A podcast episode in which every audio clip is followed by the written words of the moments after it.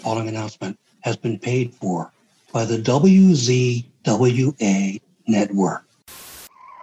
Hi, everybody. This is former WWE superstar Al Snow. Reed Mills Bennett. C.W. Anderson. Sean Oliver. My name is Eugene. And you are watching the Insider's Edge podcast.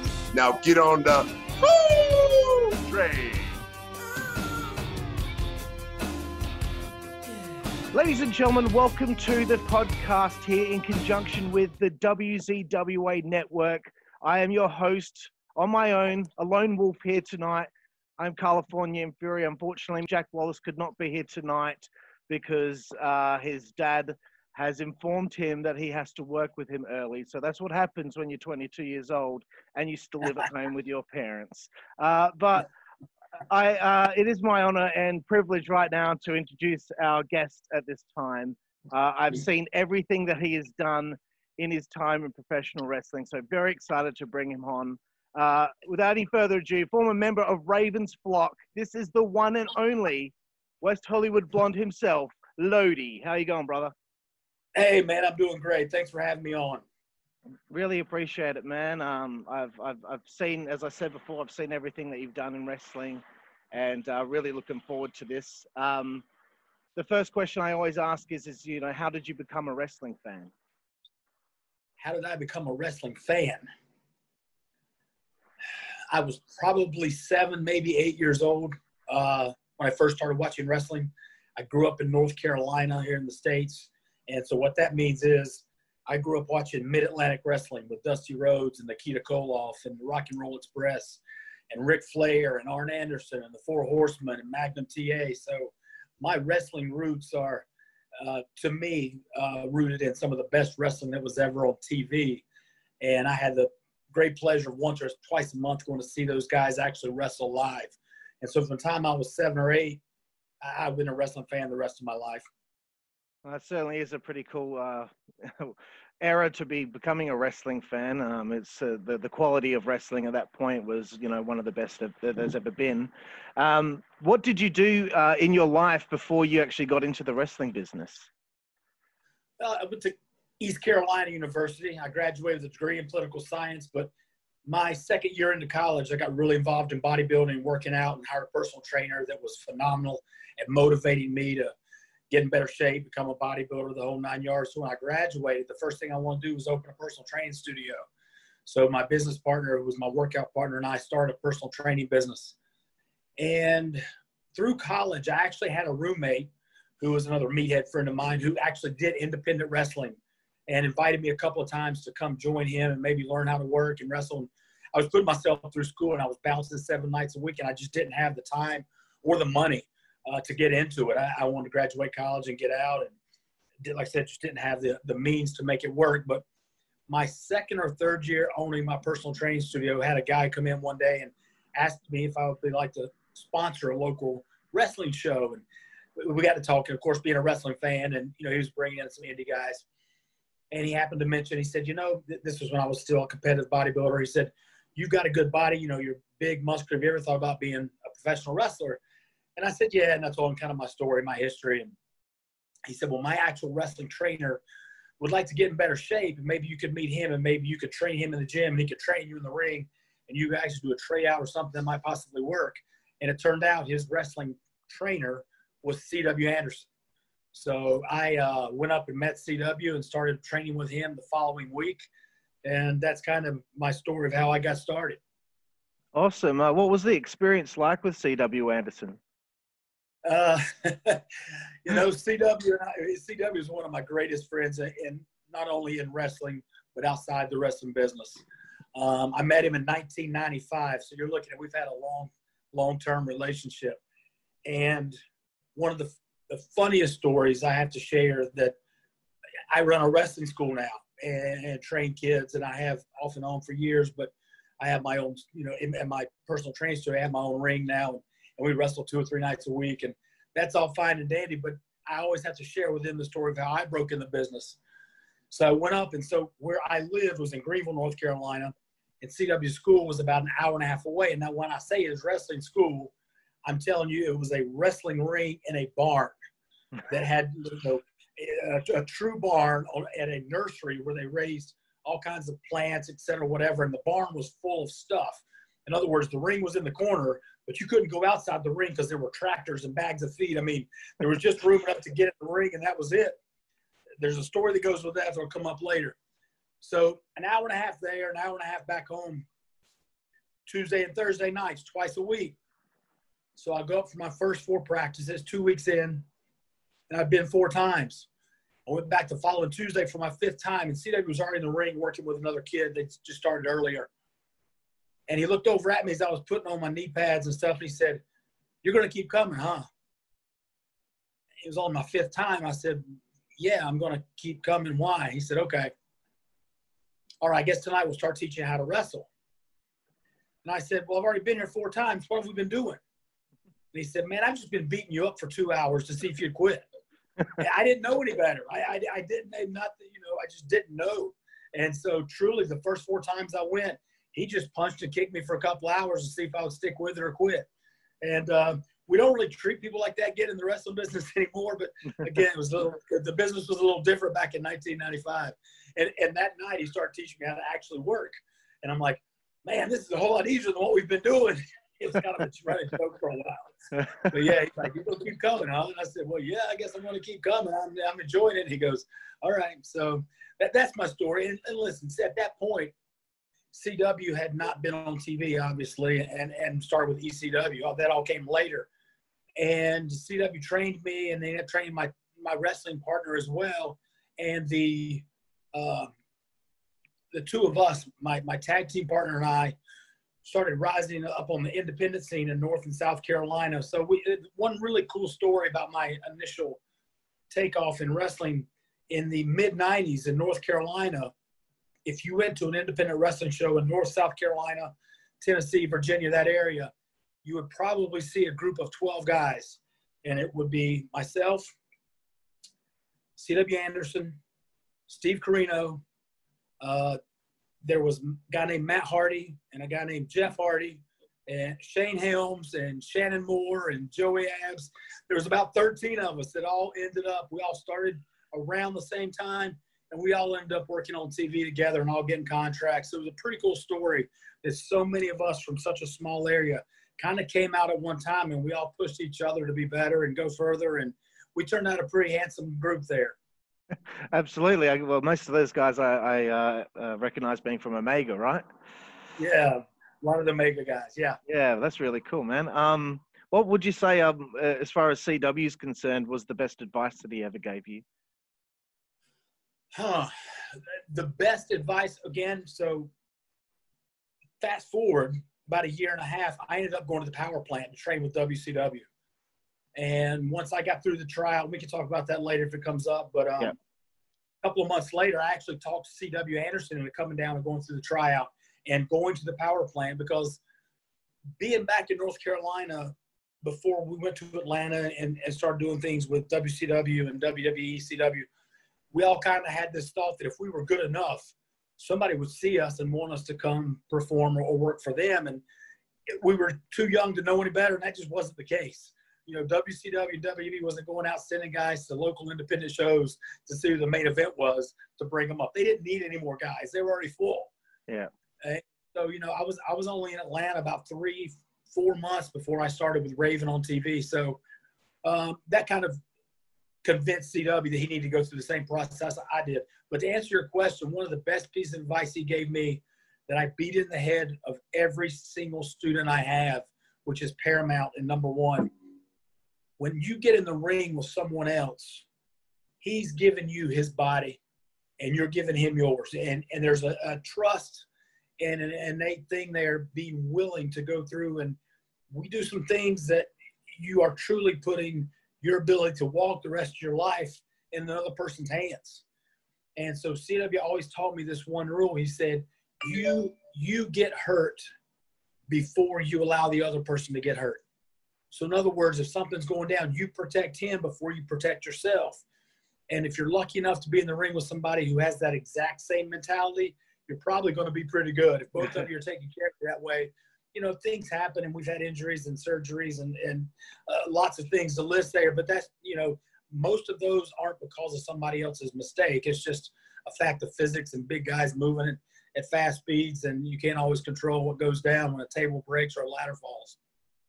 Absolutely. Um, no, that's great. Um, I, I I just saw this past week that CW put up a very emotional video where he uh, announced his retirement from wrestling, and I watched it, and it kind of made me feel a little bit emotional seeing this guy who's obviously very upset about the situation. Um, if you could say anything to him uh, uh, as it pertains to this in his retirement, what would you say? Uh, when I tell you, CW and I are friends in and outside of wrestling, and we love and care for each other like real brothers. Um, it was a week ago Friday night. He texted me and said, "Can we talk?" And I said, "Sure."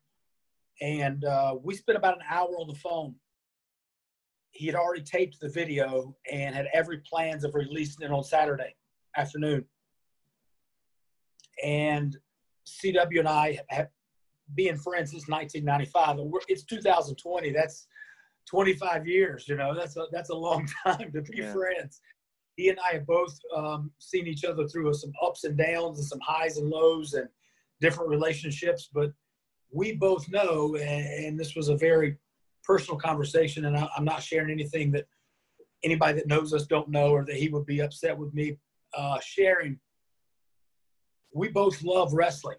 Uh, you, you can't do it as long as we have at the level we have and not love it. But at that same token, by loving it so much, it has cost us birthday parties, family get togethers, holidays, relationships left and right. And so we've both sacrificed a lot for this love. And a lot of times we jokingly refer to it as our mistress. It's, it's the one thing in life that we just can't walk away from.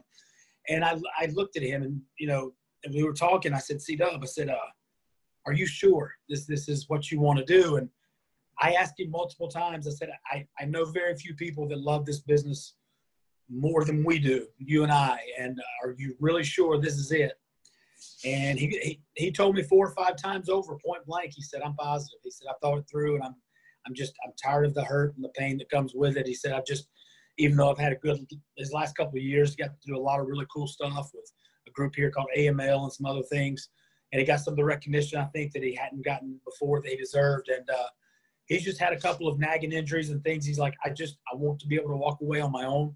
I don't want to have something happen where I can't walk away or I can't walk normally for the rest of my life. And he goes, it's time. He, and he said, I'm, I, I kept kind of harping on him. I'm like, are you sure? And, you know, hung up the phone uh, like we always do. You know, I love you. I love you too. And he said he was going to release the video sometime on Saturday. And lo and behold, he put it up about 15 minutes after I got off the phone. So I was like, I don't, I don't know if my talk actually fast forwarded that motion or not because I got off the phone and opened my social media. Bam, there it was. I was like, well, my goodness, that, that's not what we just talked about. So I, I, I really, I, I tell you, you know, multiple times he told me, and I said, man, you got to be straight with me. And if you don't want to walk away, but you're saying you do, you can tell me the truth. It's between you and I. And every single time he said he was done. So I'm still processing that myself. Um, I watched the video, and anytime CW's hurt, and I hurt for him. Um, I, I love him no matter what, whether he never wrestles again, whether he takes five years off, or whether he comes back in five weeks. I will love him forever, regardless. And um, so I, I, I still have to process all that myself. It's, it's only been a week for me. Absolutely. Well, I hope everything's all right with him and he's uh, happy with everything that he accomplished in wrestling because I certainly think uh, not many people can say that they were able to do what he did. Right. Absolutely. Uh, your early career, you formed a team called Dangerous Minds. I believe that's with your friend you've already mentioned. Uh, That's right. Curtis White. Curtis White. Yes. Yep. Yes. Um, what are your fondest memories memories of your early days in the business with dear friend? Oh, you know, there there are so many because when he and I started training under CW, and this happens so often, it's just a, a, a story I've seen repeated over and over in wrestling. You start training with someone, and you either end up becoming each other's biggest rivals or you end up becoming tag partners. and so many times through our first year in the business, we would go, we, we realized early on, I think, he and I probably could go further as a tag team than either one of us could individually because we were still so green. There weren't a whole lot of really well-known tag teams at that time on the independent scene in the South here in the United States. And so we again, like I said, we formed Dangerous Minds. You nailed it, and you know we got matching gear, and so many times we get to a show. But see, uh, our goal was really never to make it go to WCW when we first started. We, we truly felt maybe we might possibly go to ECW or something. We did a lot of uh, extreme matches. That kind of stuff. CW was into that really early, you know, with uh, the uh, the hardcore matches and that kind of stuff. And so we kind of got sidetracked down a path of doing that. We would get booked for that, but so many times we would get to a town and the promoter would call us in his office or wherever he was. He'd be like, "Hey, we had you guys set up to work with so and so. They're not here tonight, or they don't feel comfortable doing this or that. Could you guys end up working against each other?" So Curtis and I ended up working each other a lot of times. So we either we were either in a tag together or we would wrestle each other. But it was funny, you know. We just we made so many road trips together because back then we were wrestling every single weekend, Friday, Saturday, Sunday night. I had a personal training studio that I owned and had people that could cover for me when I wasn't there. So we really threw our heart and soul into if we could get a wrestling booking, we would take it and we'd drive and go do it. And I can't tell you how much fun in hindsight some of that was. And, and, one story to add to all this that will bring some of this together. There was a group called NCW, which later became NWA Wildside down in Georgia. You may have heard of. Yeah. Um, they used to run a show up in Sylva, North Carolina, which is up in the mountains. Well, I'd grown East Carolina University, so we were down by the coast. About a seven-hour drive to get to Sylva. and that's where Western Carolina is. And they did a show once a month. It was like the third Thursday of every month, and it was a hardcore bar show. So Western Carolina was there, and at one of the bars, they would put a ring up in there, no barricades, and the kids from Western Carolina would come out, and they would be right up on the ring, you know, banging on the apron. There was no keeping them back. There was no distance. You had the ring, and you had the college kids right around the ring and it was a pretty cool environment because this was when ECW was kind of getting some of its popularity, where the fans were bringing weapons to the matches, and you know the wrestlers would pull something out of the fans' yeah. hands and they brought them whatever you know, whether it be a you know a, a Nintendo game or a hockey stick or whatever it may be. And I was wrestling my buddy Kurt one night, and I will never forget. I had him in the corner, and the rugby team was became renowned for bringing the most ridiculous weapons to the ring. And if they threw it in the ring, somehow, some way, you, you just had to use it. You know, you had to make it work. And, and so I, I, will refer to Curtis White the rest of the time as Toad because that's what Raven renamed him later on. Right. It's hard for me to call him Curtis because I knew him for Toad as Toad for so long. But I've got Toad down in the corner and I'm kicking him, I'm beating him, and I look back and um, I see that the rugby team has thrown something in the ring. And I turned to Toad, and I don't know how much wrestling lingo you know, but I'm like, hey, Toad, hey, how about a tackle drop down? Uh, watch for the Volkswagen hood.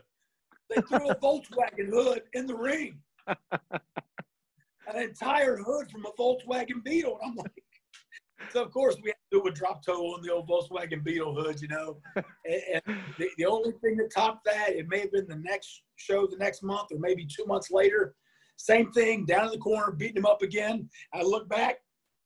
Hey, how about a little tackle drop down? Watch the canoe. Why a canoe? There's a canoe in the ring, right? I mean, it's like you got to use this.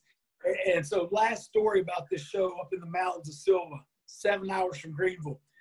Cameron, Fayetteville, where the Hardys were from, they were probably five and a half, six hours away themselves. Kurt and I, Toad and I had something going on. We had driven separately one night. We followed each other up. I had to get back. I had to work the next day. So I left. And as Toad was coming down the mountain, coming out of the mountains of North Carolina, start heading back, he sees the Hardys on the side of the road, car broken down. I think it was Matt and Jeff. Uh, Marty Garner, who's Cham Pain, may have been with them, and Shane Helms may have been there. May have been five of them. But one of the guys, it was Shannon Moore. When we met Shannon Moore, when he first started wrestling, he was 16 years old. This was a couple of years later, but he might have been 17, 17 and a half. Toad pulled up and said, Hey guys, he was driving a truck. They had five in the truck. He couldn't take everybody. So what are you guys doing? So oh, we've called a tow truck. Our truck broke down. And Shannon Moore um, said, Toad, is there any way you can drive me to high school? Now this, remember, we just did a bar show. It just finished at like 11, 12 o'clock. He said, I can't miss another day of my first period class or I fail my senior year. So Toad takes Shannon Moore and drives straight to high school for like a, a, an eight o'clock start the next morning. if he, if he had, so that, that's our running joke that if he hadn't stopped or been there, Shannon Moore would have failed his senior year for a wrestling show. So you know, you ask, you know, what what are some of my favorite times? I mean, I could sit and talk for days about shows like that and things. CW coined a phrase years ago called OIW, and that means only in wrestling. It won't have only in wrestling will you find some of these stories, you know. So I just, yeah, but, but, I would just love to see those guys sneaking the canoe in as they're uh, entering the building. yeah, it's the rugby team. You know, they got used to it, so the guys are like, "Oh, we're bringing for the wrestling." Yeah, so the Volkswagen, a canoe. You know, you, you just it was a funny thing. You just never knew what was going to end up in there. And, and to make that whole story just a little bit crazier, seven hours round trip. You know, we'd go up to the show and I would drive back. We got paid ten bucks a piece. Shit. Good, good times, right? oh, Jesus, seems so prevalent in some of these stories. Yeah, but but you take that and, and the talent that I just talked about, and then look at the money we all signed for when we started on TV. You know, Absolutely. it's just you know that, that that's where you, people ask me that all the time. They're like, "How could you do that for ten bucks?" You know, we call ourselves, and this is an old phrase used in wrestling. We're ham and eggers back then because you just hope you make enough money buy ham and eggs at Waffle House, and, and, that's it. You know, but uh, but it's funny when people are like, "Oh, I'd never do that," and I'm like, "Yeah, but if you don't do those ten dollar shows with a 14 hour drive, you also don't sign the six figure contract for Ted Turner at WCW. Absolutely. Absolutely. So, you know, you, you go through those pitfalls and those, those down times to get up to the mountaintop, you know? Absolutely. No one got anywhere by just, you know, doing nothing. They had to work for it. Um, I want to know, uh, I'm really interested in this one, how you first became friends with a guy like Raven. you know, as I said earlier about us wanting to maybe go to ECW, I was never a fan of Ravens early on. Right. I was not. I didn't watch enough of ECW to catch up with his storyline. And I, I remember him as Scotty the Body from years ago, but yeah. didn't, didn't know much about his work. I actually, I was at the power plant in Atlanta, and um, the guys down the at the power plant we went to school every day at 10 o'clock. We worked hard till lunch. When I say worked hard, you know, wrestling and putting some good work in until 12 30, 1 o'clock, took a break for lunch. A lot of the older guys wouldn't come back in the afternoons. But some of the younger guys, the guys who are more dedicated, disciplined, would come back. We, we went out almost every night of the week. Uh, the club scene in Atlanta in the, in the mid 90s was ridiculous. And if you were a professional wrestler or in school at the power plant to become a professional wrestler, you kind of carried rock star status wherever you went. It's it was ridiculous how, how much prestige I would say came with just being somebody from the power plant. It was kind of silly. But I was out one night with uh, a dear friend who passed away about a year ago, Johnny Green, who wrestled Johnny Attitude with WCW for years. Oh yeah. Yeah, he um, he he he befriended me at the power plant and and opened his home, opened his arms, and and really worked with me, and we just went out of his way to be super nice. And I and I always cared about him, and we always ma- maintained a really good friendship even through the years and the distance away. He took me out one night, and this was r- right about the time I'd at the power plant for a month or two, and Raven had just come in to WCW from ECW. He'd been living in Philly. He just moved to Atlanta. And we were out at a bar, and Johnny saw Raven across the bar by himself. And Johnny's like, hey, let's go say hello to Raven. You know, there, there are some things in wrestling you do and you don't do. I'm like, Johnny, I don't know him. I don't want to go over there and just bother him. And Johnny's like, well, I know him. I'm like, great, then you go say hello to him, but I'm going to sit here. And Johnny's like, sure? I'm like, I'm like, I, I don't want to impose. I don't know the guy. I don't want to go get up on his grill. He's, by himself. I didn't know if it's because he wanted the beer, if he just was. So Johnny goes over and leaves me. And Johnny comes back like 10 minutes later. He's like, hey, Raven wants to meet you. Raven wants to meet me. Why does Raven want to meet me?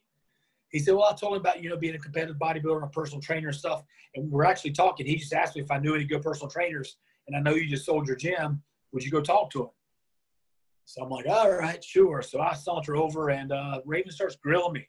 You know, I've never met the guy before. And he starts asking me all these questions about personal training and bodybuilding, who I've trained and what I've done and what I think and blah, blah, blah, blah.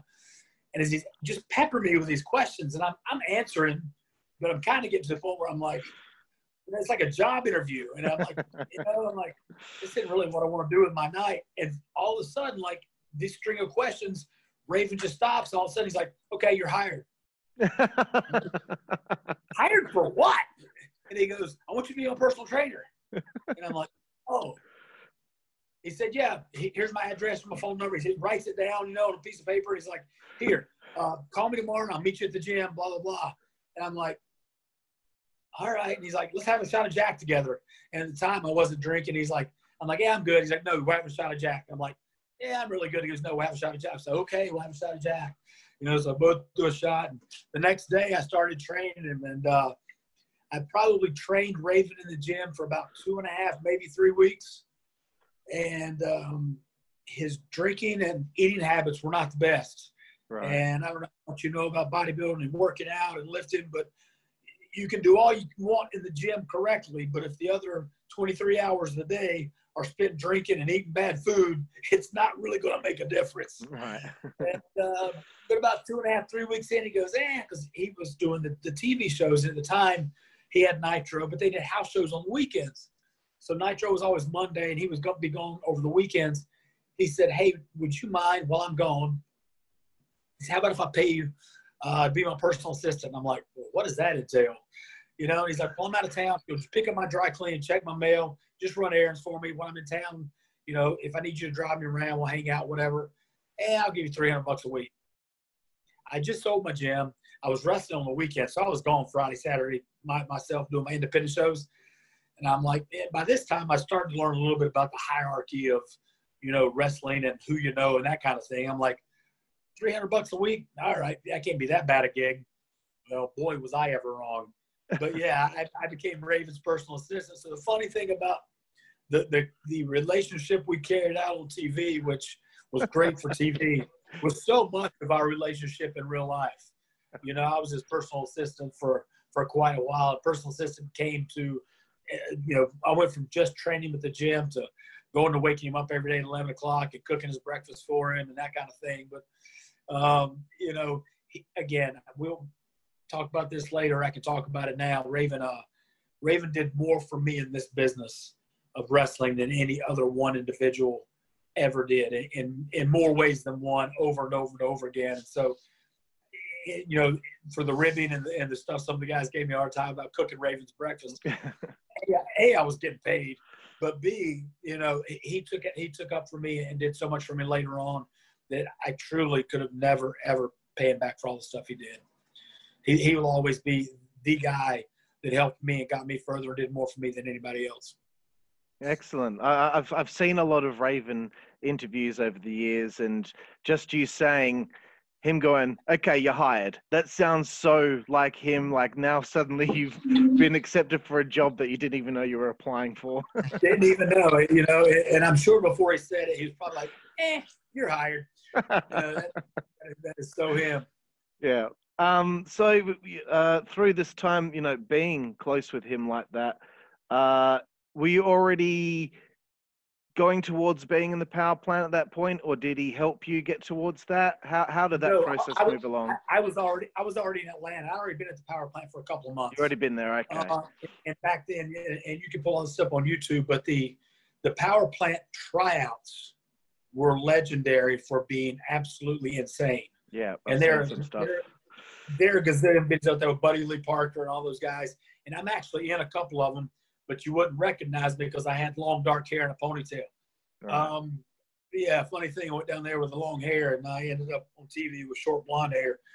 but our tryout was three days long, Right. and we had 20, we had 27 guys start on Wednesday, and by Friday morning, there were three of us left, and one guy was six five. They said, "Hey, congratulations, you made it through. Pay your five thousand dollars, and you come to school here." Uh, Brad, you know, you made it through. Congratulations. You know, pay your five thousand dollars. I'm still living in North Carolina. I just came down from the tryout to Atlanta. But the third guy who made it through was about five eight, and I felt so sorry for him. This is one of those things where one of those times you just realize wrestling's not a fair business. Again, 24 guys that quit. I mean, just dropped out, fell out, thrown up, got sick, whatever. They look at this third guy that made it, and they're like, "Hey, congratulations, you made it through the tryout. Yeah, you're really too short. We can't use you." Oh man. And the kid was like, "Well, do I get my money back or like, nah, congratulations?" And I was like, Ah. you know, they didn't tell him up front, but they let him crush himself for three days and sit him packing. Never saw that kid again. You know, I was hoping at some point it'd be a great comeback story that he made it some other way. But you know, I went home back to Carolinas and packed my bags and got my gym covered for a while, and I moved back. I moved to Atlanta the following week. You know, I was like, I made it. I'm gonna go do this, and so I was already in Atlanta. And before I started on TV with the flock, I actually worked down in Orlando. We used to do the WCW pro tapings down there every three months. We'd go down and tape our Saturday morning show, three months of it at a time. And I'd actually graduated the point from the power plant where I had to go down and do some enhancement matches. And so I had actually done some work with WCW right before Raven pulled the old plug and called Terry Taylor and wanted to know if I could join the flock. And that worked out real well. Awesome, man. Um, I wanted to ask more about the power plant. I've, I've had some an inside scoop from Allan Funk and his experience, but I'd like to know what your day-to-day experience was like before you made it onto TV uh, as you're training at the power plant. Now, see, Allan came along probably maybe eight months to a year after I'd gone through it. It had started to change some, and, and they actually moved locations. Right. So Um, you're still in the shithole before I was still the. in the old place. Yeah, I, I was. I was never at the new shining place. Um, but I, I know Allan came through before they moved. Um, but I don't Yeah. know if he started on TV before they moved. So, you know, Sarge was tough. I mean, you've heard those stories about him at, Yeah. at the try. But a guy with a heart of gold who would do everything he could to help you learn the wrestling business. And I have nothing but respect for him. And, and one of my greatest uh, pleasures down there was having Pistol Pez Whatley, who was one of the coaches who really helped me with my psychology and really became a closer friend. He was a guy when I said I was a kid and grew up watching uh, the NWA Mid Atlantic shows in the Carolinas before it became WCW. He was one of their stars, and so again, my my story in my life is sprinkled with all the guys I grew up watching when I was seven, eight, all through high school. As an adult, I became friends with all of them or wrestled all of them. And so you talk about living a fantasy camp or a fantasy life or a blessed life that just, you know, I did nothing to deserve. It was just God's favor who said, yeah, because he had a different plan of what he was going to do with me, I know. But the whole thing of those guys that I so looked up to as a kid, like I said, becoming their friends, um, wrestling those guys, and end up training a lot of kids, uh, of their kids. You know, I Right. trained Ric Flair. I, I helped train Ashley. She started with me, Flair, Wow. before she went to Florida. Um, I worked with Reid Flair a lot before he passed away. And um, I've actually got another horseman training with me now, his son, but that's a big secret nobody knows about. So that will come out soon enough. Excellent, man. Um, I wanted to ask more about Buddy Lee Parker because uh, he he Yeah. seems like a real tough guy to get the approval of, and for him to, you know, go from being a drill sergeant towards you to being like, okay, you know what, you're all right. Like, what are your memories of of that, and and, and the moment where you might feel like, okay, Sarge has has given me his approval. You know, you, you, you, from Funk and some other guys and your research, I guess you, you've learned, you pretty much nailed Sarge with that. Yeah. It's like, you know, you had to earn his respect. And, and you did that by showing up every day, working your butt off and getting better, and basically listening to what he was teaching you and telling you and taking it to heart. You know, the guys who put forth the most effort, I think they won Sarge's approval more so than, um, you know, some of the guys phoned it in. I'm not going to throw any rocks or, or name any names, but there were people when I was in the power plant, I was not one of them, that were already under contract. They were getting paid just to go to wrestling school. Right. And there were a couple of guys who worked out a deal because they had, uh, you know, threatened to go to WWE or gotten a, a developmental deal offered to them from WWE. And Eric Bischoff paid them more money to just stay and, Really? and continue to train there. And so, uh, you know, if you got some young kids who are getting paid an, an, an outrageous sum of money just to go to wrestling school and they're not wrestling on the weekends or got any uh, I don't know if the moral compass was totally off or, or no guidance. You know, Atlanta at that time, like I said, with the club scene and the drugs and everything else that was out there, it was real easy to get sidetracked and end up going the wrong way. And um, that, that happened to a lot of people.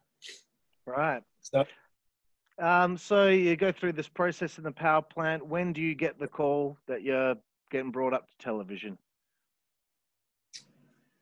crazy story. Um, sitting with Raven, where he lived when he first moved to Atlanta was it was not even a quarter of a block to the nearest strip club. He truly could walk through behind the townhome and walk through to this strip club that he would occasionally go to. And we were sitting there one night and he was getting mad at me and we were having a discussion that when he was home on the weekends and he wasn't doing house shows, he was upset that I was wrestling every Friday and Saturday night doing independent shows and I wasn't around to hang out with him. And I'm like, well, I gotta work, you know. I mean, I, I, I get that. That's what indie shows are, right? And he said, yeah. He said, you know what? It'll be a whole lot better if you're just on the road with me. And this is like 11:30 or 12 o'clock on a Thursday night, and I'm like, well, yeah, it'd be a lot better if I was on the road with you. That'd be great. Yeah. 'Cause I'm thinking about, yeah, you know, I would have to obviously be in the flock or something. And so he said, hold on a second. So we're in a club, and he, and he pulls out his cell phone, and he calls Terry Taylor who was booking for WCW at the time, especially the mid card and down talent. This is a Thursday night around midnight in a strip club, and he can you can tell he, he can't hear Terry well, and Terry can't hear him. He's like, "Hey, you know Brad came down the power plant." Yeah, he said, "How about if I put him in the flock on Monday night in Nitro?" Oh, Saturday. Saturday's Detroit. The pay per view on Sunday. Okay. He gets off the phone. He's like, "Hey, buy yourself a ticket to the pay per view. You're starting Sunday. what? He said, yeah, you're, you're, you're starting the flock at pay per view on Sunday. I thought you'd, you'd start on Monday at Nitro, but they want you to start on Sunday, so you need to buy a ticket. They'll pay you back. Don't worry about it. I'm like, don't worry about it. I'm like, no, trust me, they'll pay you back. I'm like, so we're sitting there, like I said, 12 o'clock on a Thursday night, getting ready to roll into Friday morning. And he wants me to buy a ticket to fly out Saturday morning. So Yeah. we're looking at a little over 24 hours. And he's looking at me, you know, I've got my, my I, by this time I'd cut my hair, but it was still dark. And he's like, eh, you don't look like a star. We need, we need to change you up. He said, let's turn you into Billy Idol. He said, I want you to go get your hair dyed tomorrow, get it blonde. Go downtown Atlanta to Five Points and get you some black leather pants, get you some boots, get you a glove, get you some chains, do the sneer, the whole thing. And we'll, we'll go to Detroit this weekend, do the pay per view. So I had like 24 hours to get all this done.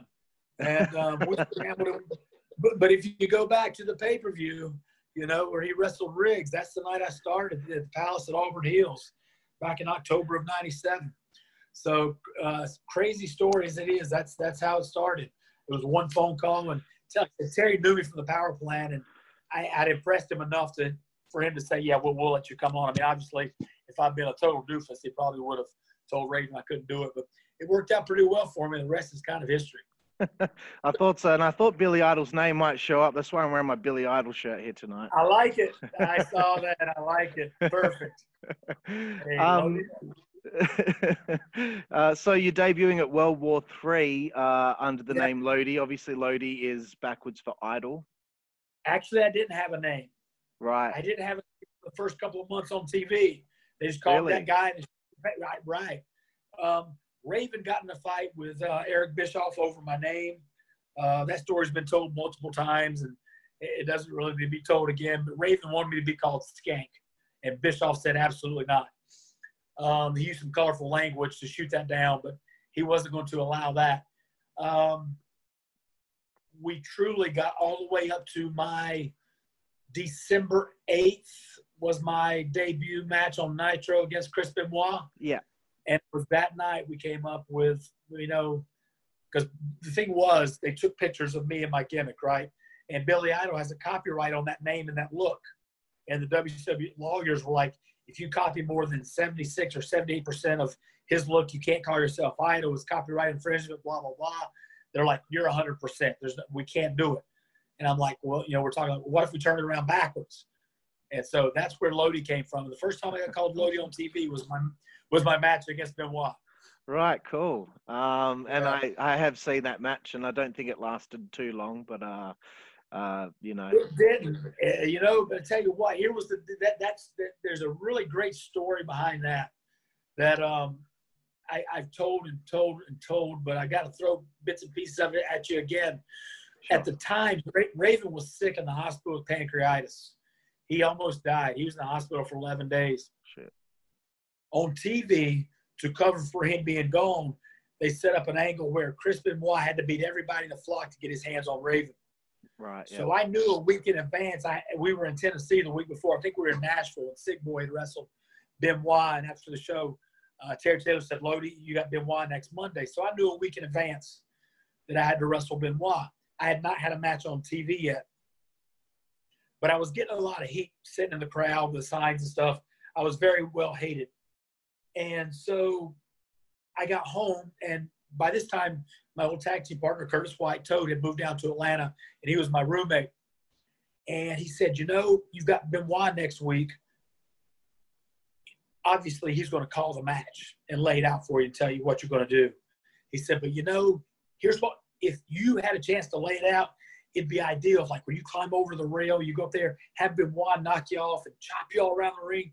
He laid out this whole match for me, basically. Got down to the end. He goes, You know, you know Benoit's going over at that time, Benoit was using three three different finishes. He would finish with a headbutt, he'd finish with a crossface, or he'd finish with a superplex sometimes. And and Toad was like, "Hey, you know how crazy would it be if he hit you with all three of them? You know, before he before because he says hit, he never hits all three of them." And so by this time, I developed a relationship with Benoit because you know we did run-ins every night. So that Monday at Nitro, we get to the building at two o'clock, and I know I've got to wrestle Benoit. I see Chris in catering around 2.30. So I'm like, hey, Chris, hey, whenever you want to get together go over our match, just let me know and I'll be available. Goes, okay, we'll talk about it later. The afternoon goes on. It's 4.30, 5 o'clock, and I haven't talked to Chris yet. And I go find him. like, hey, Chris, you know, we're live at 8 o'clock. Hey, do you want to talk about our match tonight? He looks at his watch. He's like, ah, Lodi, we'll get together later. Just no, no big deal. And now it's 6.30, quarter to 7, right? and we still haven't talked.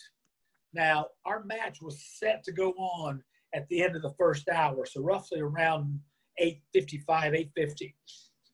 And if you remember back then, if you've seen a lot of stuff, sometimes the flock would walk down once the show started. Sometimes we would start the beginning of the show sitting in the front row. And so it's like 7.20, 7.30, and I grabbed and I'm like, hey, are we going out late tonight or are we going out before the show starts and get our seats? He said, ah, let's go out and get, get our, I mean, sorry, Raven wasn't there. It was uh, Riggs and Saturn. Saturn was in charge. He said, are we walking out later or whatever? He said, I got an idea. Let's go out early so we already be out there. For them, that meant more TV time. So it's 7.30. I'm like, when are we going out? He goes, 7.45. I haven't talked to Benoit yet. My first live Nitro match at WCW, and I got no idea what I'm doing. Right. Yeah. And now, now I start looking for Chris, and I can't find him. He's nowhere to be found. And I'm dressed. I'm already in my gear and everything because we're going out before eight o'clock. So we would climb over the rail. We wouldn't come back to the back for my match. I find Chris at like 7:42, and he's got a cup. He always had a cup of coffee in his hand. He's wearing his trench coat. He walked through this curtain backstage. And I'm like, Chris. And he looks at me. He's like, What, Lodi? Like I've been bugging him all day, right? And I'm like, Chris, I don't. I'm not trying to be a jerk. I'm not trying to tell you what to do. it's 7:45 almost. We're walking out at 7:45 before the show starts. Can we? What do you want to do tonight? He looked at me. He rolled his eyes. He said, "Lodi, what would you like to do?" it worked. And I paused for a second, and I'm like, you know, because again, Toad and I had planned this whole thing out. So I looked at him and I said, "How about could we possibly? I'm being as nice as I can be. I'm like, what about if we do this and this and this and this? I lay the whole thing out for him. He looks at me and goes, "See you out there." Turned around and walked off. that match went exactly to a T the way we laid it out. When we got back in the ring after one of his elbows, I was supposed to cut him off, get some heat on him, and then we went to the finish. What happened was our show was running long. We ran to the nine o'clock hour. Raw was starting. Referee right. leaned in, Chris, we, we got to go home now. And Chris grabbed me and set me up for the superplex. He goes, Lodi, I'm sorry. We got to go home now. And the thing was for me, I knew the fans were eating it up when I was totally because we wanted Chris to beat me up. And so he hit me with a superplex, a diamond headbutt, crossface, you know, it was over. Um, walked back through the curtain and Arn Anderson grabbed me, pulled me to the side real quick because they cut my heat out. I mean, it's just a straight job. If you go watch it, don't know yeah. what was set up or what happened. And Arn's like, Lodi, please don't be upset about that. Look, I can put you over on Hulk Hogan next week for need to, and you're a superstar. I'm like, Arn, I just wrestled my first match live on Nitro with Chris Benoit, and the fans ate it up. Brother, I'm good. And he's like, You're not upset? I'm like, No, I'm freaking happy. And he's like, All right, if you're good, we're good. And um, Raven buzzed me right for that. He was in the hospital watching. He goes, I didn't know you could sell like that. That was freaking awesome. So, you know, I, I, I know it was good for my character and what we needed to do. And um, so it had a lot of good things to it. That's amazing. I, I had no idea about that story. And it's funny to think like you just see his debut match was on Nitro and it lasted a minute or so. Um, probably won't be much of a story about that. We'll move on to the next thing when I'm writing my questions. Little do I know yeah. that there's this amazing story behind just this short match. But you go back to, and what makes the most amazing thing is, in my mind, I had talked about it with my tag team partner for a week, but I told Benoit once the entire match in order. He heard it once and came out and did the whole match in order from hearing it one time. The, one of the most professional, the best I've ever been in the ring with by far. Just phenomenal. Wow. By far. Um, I, I, another thing I wanted to ask you was I, I believe Stevie Richards had left the flock by the he time did. you came in. So, right. would you feel like you were coming in to take like that spot in the flock, the the main kind of lackey for Raven? Absolutely, it, it, it was very much that. That was my spot. Yes. So you must have been fucking excited, like. you know, I personally, um, I for whatever reason, I, I was always able to, and again, go back to being trained by guys who knew what they were doing. Listen, and especially at this point in my life, I have had the opportunity to listen to some of the best to ever do this business. And, and so the knowledge that I've been given that I repeat and parrot out it's coming from Raven. It's coming from Jake the Snake Roberts. It's coming from DDP. It's coming from Dusty Rhodes. You know, I ran Dusty Rhodes Wrestling Company in Atlanta for a year and a half at Turnbuckle Championship Wrestling and set in Dream's office every day, five days a week. You can't pay for that type of education, you know, and so that's why to be around those guys and have them share the knowledge they did. But even at that early stage, and I've been around Raven long enough to know, and it, I, I screwed it up some but everything Raven ever told me to do on TV got me over as a heel way bigger than I ever thought it would from just hearing it. And there were times we would butt heads and I would argue with him about stuff, but I, I have told him this a gazillion times, but people knew how we used to argue. Um, we didn't realize until after about six or seven months of knowing each other, we used to fight all the time. And as we started talking to our mutual friends about it, everybody would be like, "You guys fight because you're like you're just carbon copies of each other. You're too much alike." Turns out, I was telling Raven he need to get me a birthday present, and my birthday was coming up, and he's like, "You give me a birthday present. My birthday's coming up." We both share the same birthday. We're both Virgos. We're both born on September the 8th. So um, there's, you know, I, ne- I never gave a whole lot of credence to astrological signs and stuff like that until Raven and I. But yeah, there's something to that thing for sure. um, I want to this this these next three que- questions are, are, more about uh, partying, uh, what's going on after the show.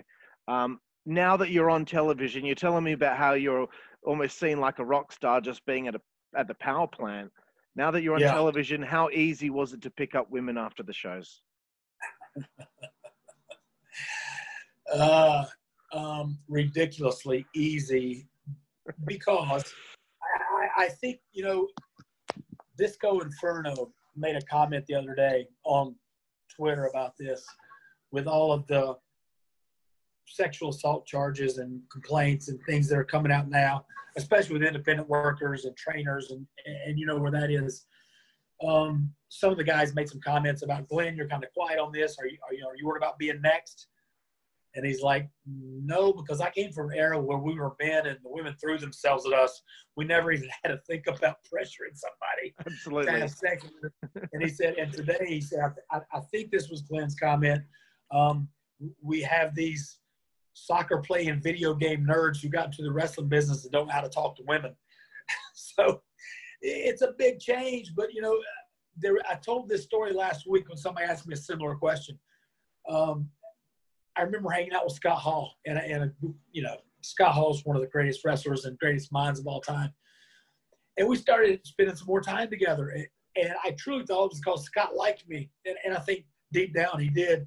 But one day he told me, he said, We're getting ready to go up to the bar. And I'm like, You must like me and want to hang out with me. He goes, Lodi, the only reason I hang out with you in the bar, he said, Your rap game is so lame, you make me look strong. I'm like, What? he said, dude, he said, girls walk up to you and you're like, you have pretty eyes. It's like, who says that?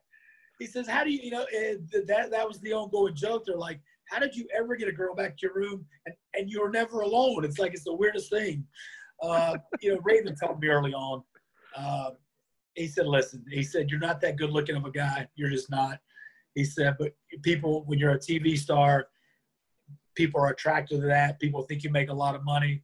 And you know, later on, I started playing off Ravens, um, telling me that. I mean, I would even ask the girls, like, you know, we're hanging out, and I'm like, you know, I got the big black sideburns and the spiky blonde hair. I'm not somebody you're taking home to mom, you know. I'm wearing leather pants in public, you know, and I got chains and earrings and piercings, and and some of the girls would be like, "No, you're so handsome and you're so cute." I'm like, "Really? Look at this." Tell me two years ago somebody could have showed you a picture of this and you would have said, that's what I want to go home with. You're lying. Yeah.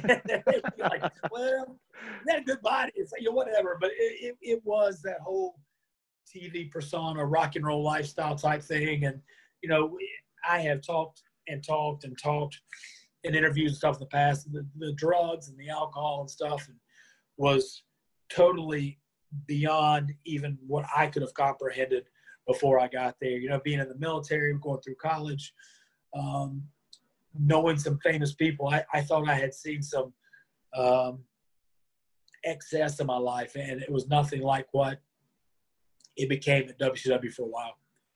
Right, especially if you're parting with the flock. Um, I, I want to know.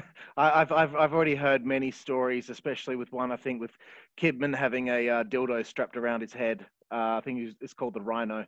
Um, but do you have any crazy stories of being back at the hotel after the show with the flock? Uh, there are a lot of them, and see that, that, that story about the Rhino that they get twisted. They get twisted. That that wasn't really Kidman; it was Raven. Oh, um, really? Oh, wow. Well, if you if you go back and, and watch the signs, you'll have to find it. There there's a sign I carried on TV one night that said Autumn. I'm pretty sure that was her stage name. Loves the Black Rhino. yeah, I remember it. I remember it. Okay, there you go. You know, so I, I think there was there was a bet between Raven and Miss Autumn that if I got that on TV, I think she had to walk two blocks in Buckhead without her shirt on or something. I don't remember something crazy like that. you know, the the, the, the debauchery and the, the stories. You know, the, the sad part of so much of that is um, we can't talk about the excess without also touching on how many people died Mm. from overdoses and suicide and heart attacks. And so, you know, um, August 23rd of this year will be 11 years since I've had a drink. And I, I've been sober for going on 11 years now. And that, that's from alcohol. And I've been off the drugs and pills and everything else longer than that. And, and I know um, the main reason I truly believe in my heart that I didn't die back then you know, I've told this story before. Have you ever heard the story about the Deadpool list? Uh, yes, yeah. Uh, I think Perry Saturn had mentioned it once. Yeah, see, everybody knew about the Deadpool list. It's one of those things where, you know, it, it was kind of a joking thing, but it's like, who are going to be the next five guys to die? And if you're on the list for a while and for some reason you fell off the list, you, you took it personal.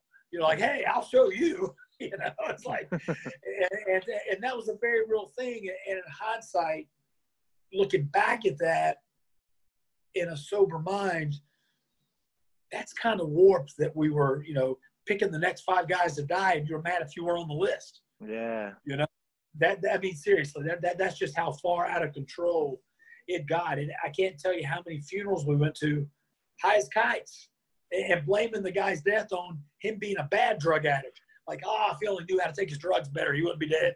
Yeah.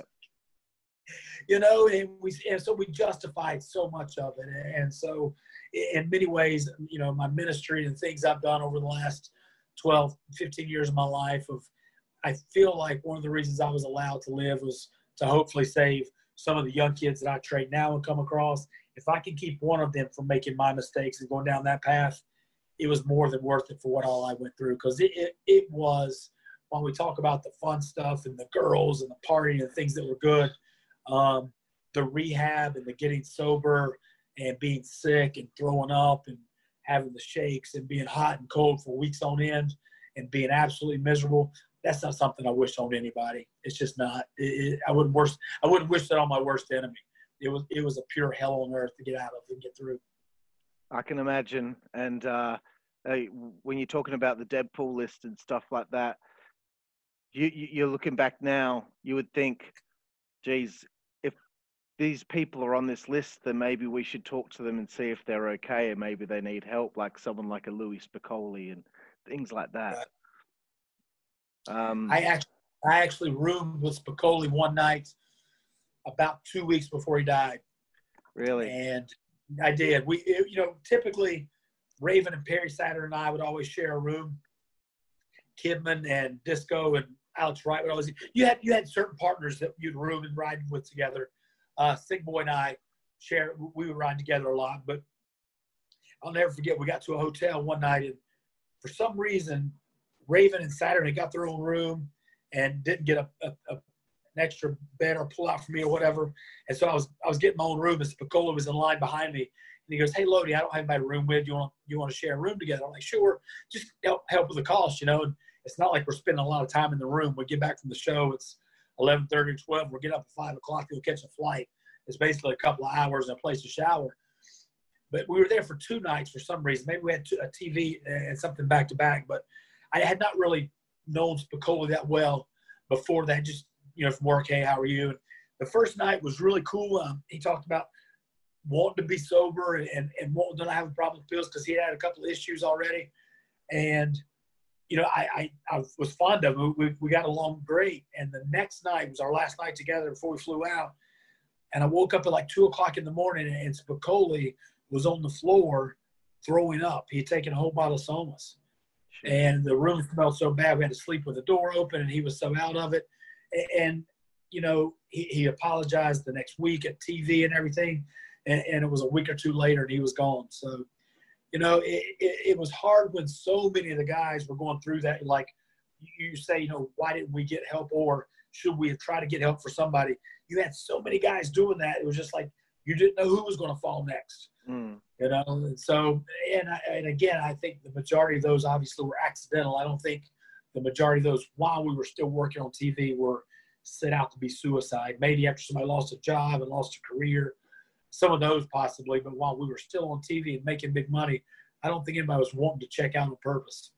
Yeah. Um, I wanted to uh, take this point to uh, run through each member of the flock and um, I guess how you feel about them as people or uh, kind of like a word association or if you've got a story about that person. Uh, there are a few members to get through. Um, so, first of all, Van Hammer. Ah, Van Hammer. Um,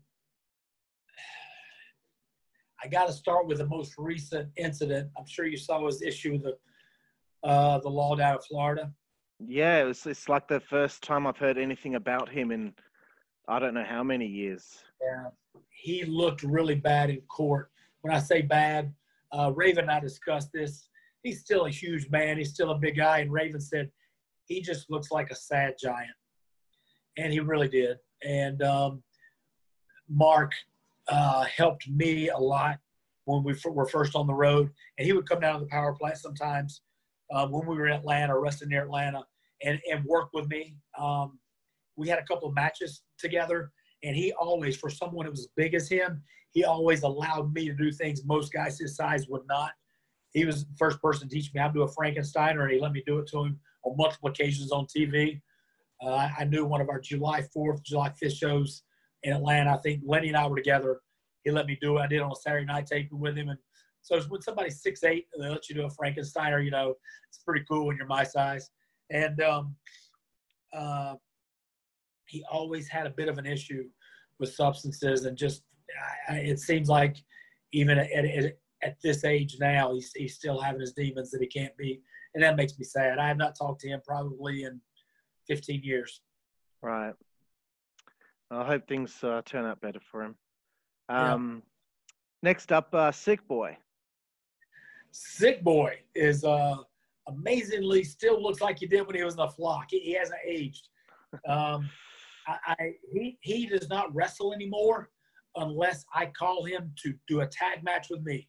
He he and I tag together a couple times a year, and outside of that, he doesn't get in the ring. It's pretty amazing. I don't know many people that can stay away from the ring like he can and just walk back in and pick up and, and do a match.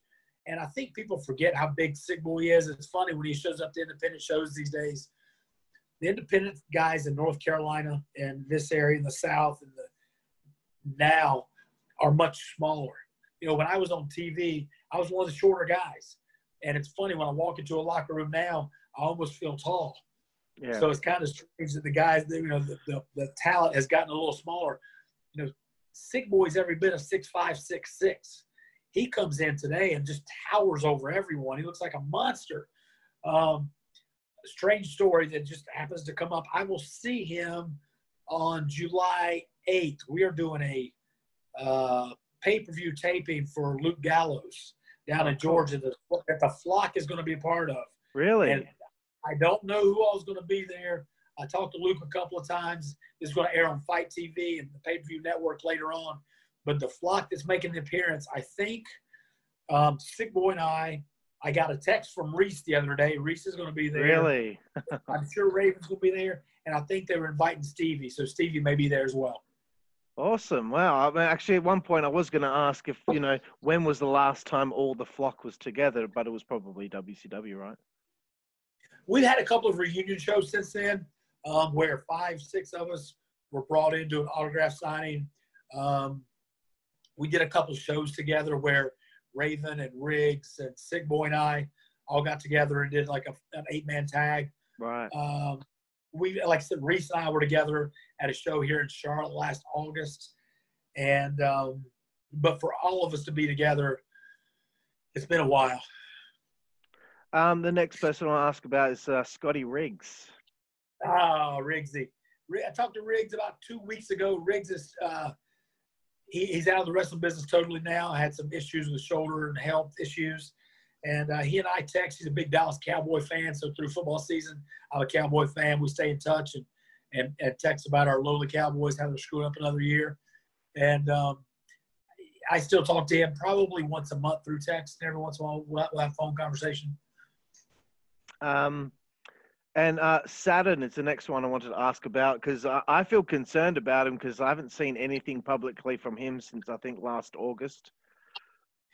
He comes and goes. He falls off the radar every once in a while, and I do know I have not talked to him probably in about a year myself. And health wise, he was not doing good. You, you, I'm sure you know the last time, and that whole thing with the health issues he's had and stuff.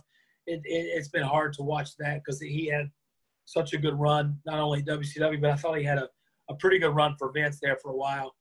And, um, and I mean, that didn't end the best, but um, it was sad to see him kind of fall off the face of the earth there for a while.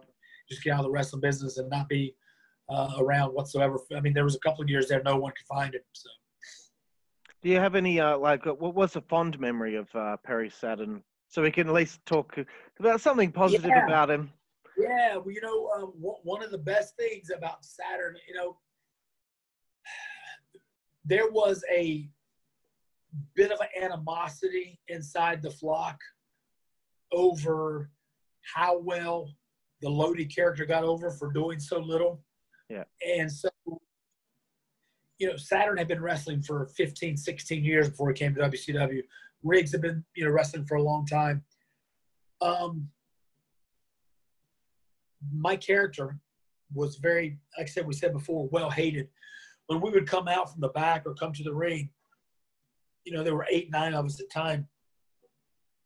A lot of times, the whole arena would just start chanting, Lodi sucks, Lodi sucks. I mean, the whole place.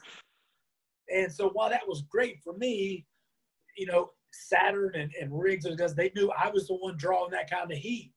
And I think part of it was I go back to, and Kidman became a big star out of that. But Kidman and I also, Raven had a character for everyone in the flock that he drew out and wanted everyone to follow. And I think Kidman and I actually did what he asked us to do better than any of the rest of them. The rest of them had a deal of they would kind of take what Raven asked them to do tongue in cheek and they would do some of it, but not all of it because they want to be cool like him. And right. that wasn't that wasn't the deal, you know. There's one leader. You can't all be cool guys, you know. And so I think Riggs got caught up in between trying to be cool and trying to be this character, and it kind of just blended in, almost like Sick Boy to a way, to a degree. You know, he had in his mind what he thought was good would work, and, and instead of taking what Raven wanted to do, he, he kind of toned it all down and just kind of blended in and didn't stand out. But I think Kidman and out of that group, I think Kidman and I truly took what, and that just, I'm again reaffirming Raven being a great genius mind for wrestling and knowing how to turn out characters and knowing how to get everybody over to the best of that person's ability in the group to further the flock, which was his deal. See, a, a, mind like his is so needed in wrestling today because every single person in the flock had their own thing, and right. everyone stood out, even though you were a collective. Uh, I see a lot of uh, groups get put together today, and I don't know anything about any of their characters, and nothing about them stands out to me. Um, they're just another guy in a group. Whereas this group, there's a reason why everyone remembers the flock because everyone was their own entity. Right. I, I, I couldn't agree with you more. And I, what you said about today's product, I, I agree with 100%. Uh, memories of Ron Reese. Uh, you know, good for him to be in the flock now. He's finally doing something other than Big Ron Stud or uh, I think the what the giant ninja and also the yeti. Uh, it's good the for yeti. him. it's good for yeah. him to finally be in, you know, doing something important. Uh, what are your memories so, of him in the flock? Uh, Reese was yeah. one of my better friends out of the whole group because I knew I met Reese at the power plant. Reese was at the power plant every day training. You know, he was there working out himself, but also he always he welcomed the new guys and the young guys, and because he lived there in Atlanta, he was under contract, and so he really helped the young guys feel comfortable and, and kind of blend in and kind of ushered them in and, and told them basically kind of carry themselves. And you know, Reese is great. His his son is actually playing football this year. Uh, this he played play last year. It was his first year at a school not far from here in Charlotte. He lives down in Atlanta, and so he was up here last August for a. He and I had an autograph signed together, and we actually did a battle royal together, which is pretty cool. That's great. So uh, I, I love Big Reese. He, he's got a heart of gold, and uh, you talk about a gentle giant. He's just he's a really cool guy. So I, I have nothing but, but great things to say about him. Cool, man. There's only a couple more to go. Uh, obviously, I would say probably the, the biggest breakout star from the flock, uh, Kidman. Fantastic talent, man. Just uh, the, the things he could do in the ring were phenomenal. Um, Kidman and I probably had, even though we were in the flock together, after the flock, we probably wrestled each other, I would say six or seven times, maybe um, at least, and never had a bad match with Kidman. You just can't. He, he's so good, and he's going to cover up. I just, I really love working with him. We we had good ring chemistry, but I think Kidman had that with almost anyone. He could have a good match with anybody. So um, I, I loved working with him. He was a like I said, a good talent, and, and it was fun to see him get over. And you talk about somebody that had the ability before he got married to pull women. Whoa, chicks loved Kidman. It was amazing. Torrie Wilson, do we need to say anything else? I mean, come on. Yeah, there you go. Yeah, boom. um, uh, I think uh, with something I want to say about Kidman, I've watched every episode of WCW Saturday Night, and it's you know let's talk. Let's say 1999. WCW Saturday Night is now a C show. Every it time is. Kidman was on that show, he still wrestled like it was a pay per view. And I used to think to myself, geez, man, like you don't need to dive off the top rope to the outside and collide with the guardrail, you know, in a, in a match against Blitzkrieg or whatever. Um, I, that's just one thing I noticed about him: balls to the wall every single time. And, and you know that that was the thing. Um, you know, some of those guys, um, some of the higher the, the guys who would do those high flying moves they truly, and, and Lenny was one of these guys. You know, it, that was what they did. It, it wasn't like they were pushing the envelope to them or like like you said, okay, you don't have to do that on the Saturday night show, right? But if he didn't do it on Saturday night show, he would feel like he wasn't working or he was phoning it in. I mean, yeah. you, you could no more you could no more take that out of his arsenal. I mean, if, if you back then, now he may have a different take on it now, but back then, if somebody would have said, "Hey, you don't have to do this, this, and this, and please don't do the shooting star press for a finish," he's like, "Why am I even here? That's what I do." You know, it just it, where where you and I look at it, you know, and I, I would do some dives and stuff, and I didn't mind catching the guys, but that was not necessarily what I wanted to do all the time. Um, for those guys back then, if you told them not to do that, it would be like, like saying, "Don't lock up or don't do a headlock."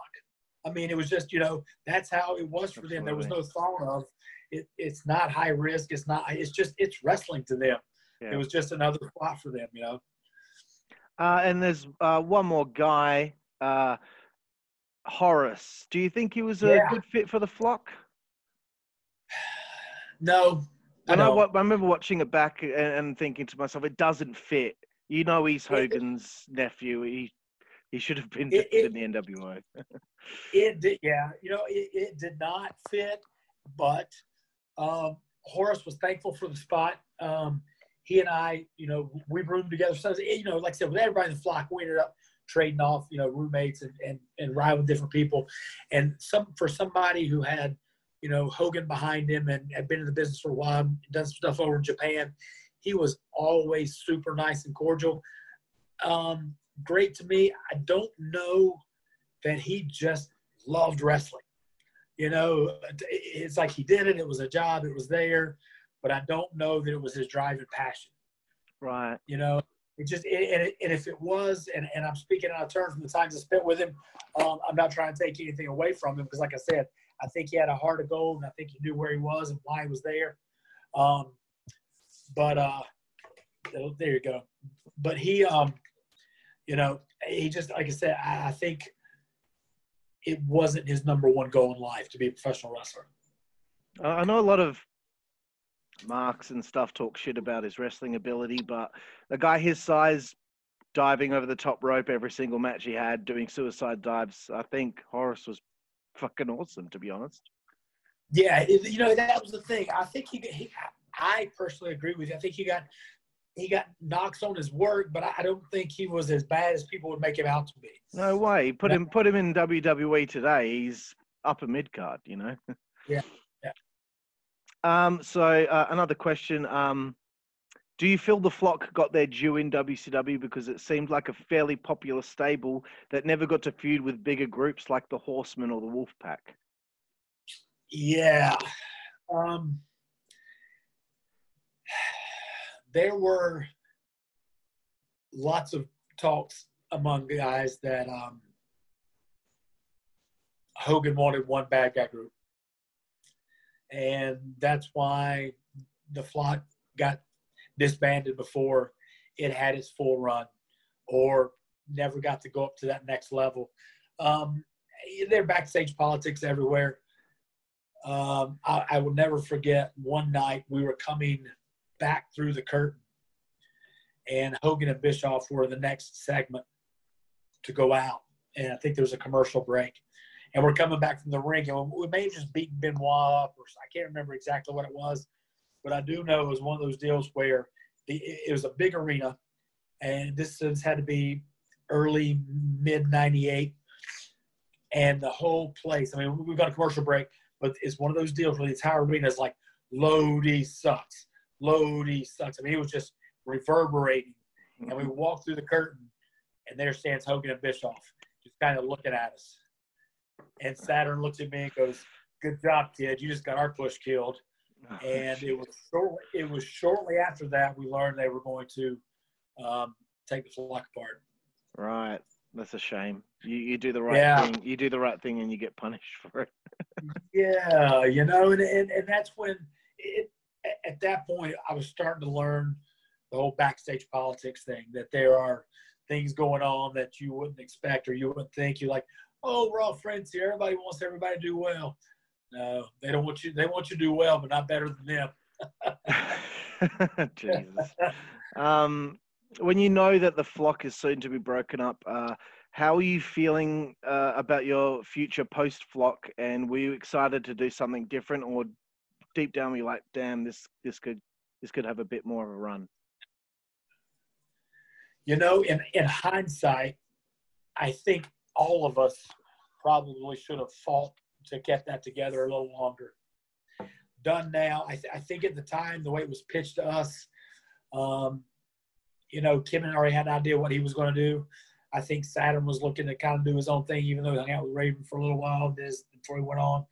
Um, I felt like probably when it was happening that I would stick with Raven for a little while and do some stuff and didn't realize they were going to pull me off totally. So I thought less of it at the time than I probably should have because, again, I, I thought Raven and Night Kanyon and I would keep doing some stuff.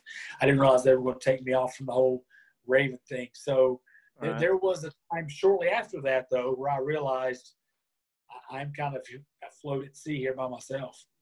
Right. Um, you, you do get a bit more of a push on TV during Raven's feud with Saturn, where Saturn is, um, you know, in the flock when he doesn't really want to be. Uh, Right. And you're getting some microphone time and things like that. You even get a victory over Saturn on TV. What do you enjoy most about that looking back? Well, you know, here's the thing. Um, Perry was again, and and they've all told me this later on, and so this is not just what I thought. These are things that I, I know for a fact. You know, he was a bit jealous of the attention I was receiving because you can see, okay, this kid's getting over and he's not doing anything. The whole storyline of me beating Saturn and Saturn being my flunky and my slave for a month up Yeah. until the pay per view. Do you know whose idea that was? Raven? It was Saturn's. Really? Oh, wow. Because if you got this kid that's getting over, what do you do? Ah, you put yourself with them. Bam! it's like- It's like Hogan with There- Nash and Hall. You see the train Man, train running along, you better hop on before it's too late. how great! And it was, and, and Perry was so smart to do that. And he told me later that's exactly why I did it. He said, "You're getting over. This will get both of us over even more." And then they played that up great for the entire month before Fall Brawl of '98, where we broke up the flock at, um, you know, at, at the pay per view. Yep, and that's where I'm heading towards now. Uh, Raven faces Saturn, and in one of the matches of the year, as far as I'm concerned, the the drama that took place in that match, um, it, it's so it's perfect wrestling. It is perfect. Uh, what are your fondest memories of these final moments of the group and this specific pay per view? Um, the pay per view took place in Winston-Salem, North Carolina, which is about 30 minutes from where I grew up. My entire family was there. My friends were there. Um, the fact that it was the culmination of this whole thing with the flock and me being Saturn's boss and the whole Raven thing and me being a ringside the entire time. To this day, um, I tell everyone that was people always ask, okay, 25 years, what's your favorite match? That one, Raven and Saturn. Yeah, because I mean, it was the best match I've ever been a part of, and it's I, I make it a must-watch for all my wrestling students. As a matter of fact, right after the shutdown, we all came into the gym one night um, when we weren't uh, having wrestling practice and, and watch it. And I made all the kids watch that show because at the end, if, if you haven't seen it recently, if you go back and start watching the false finishes, the fans come out of their seat for every false finish. They bought everything. Huge, man. Huge. You know, and, and, like you said, it was um the way it was set up, the whole storyline and the culmination of two years of stuff. It, it was great. It, it, was done wonderfully, and I will put that up with, against anything I've done my entire you know wrestling career. The whole thing with everybody in the flock being involved, but you know Kidman turned on Raven and the thing. Saturn put me through the table. Uh, you know, Kanyon was out there with us. Just just good good stuff, man. Unbelievable, yeah. I, I, I still, uh, and I'm happy to hear that you show your students that because I'm sure there are a lot of young wrestlers these days that just want to watch New Japan or AEW or whatever, and they don't see stuff like this. And this is when yeah. wrestling was just so awesome, and moments like this are so awesome. And you hear all the great matches of all time, Austin and Bret at WrestleMania, etc., etc Right. This, this, this match should be thrown in the conversation as well because that drama with all those false finishes, it was just yeah. unbelievable. I, I, their setup, their execution, that you know that, that match was just like I said over and over again. I, there, there's nothing in my career that comes close to it. When people say favorite match, best match, whatever, it's that by far.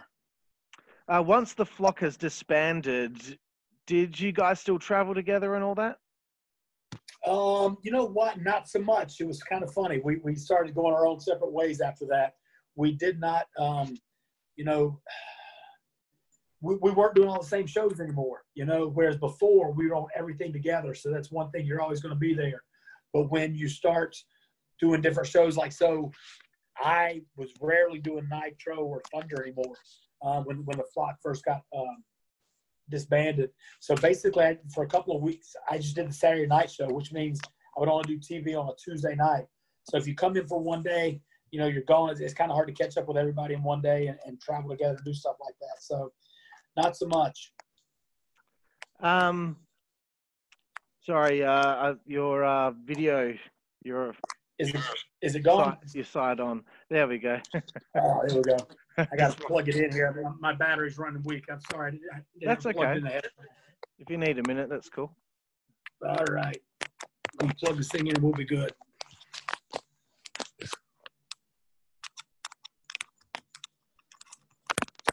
All right, we're good to go now. Excellent, brother.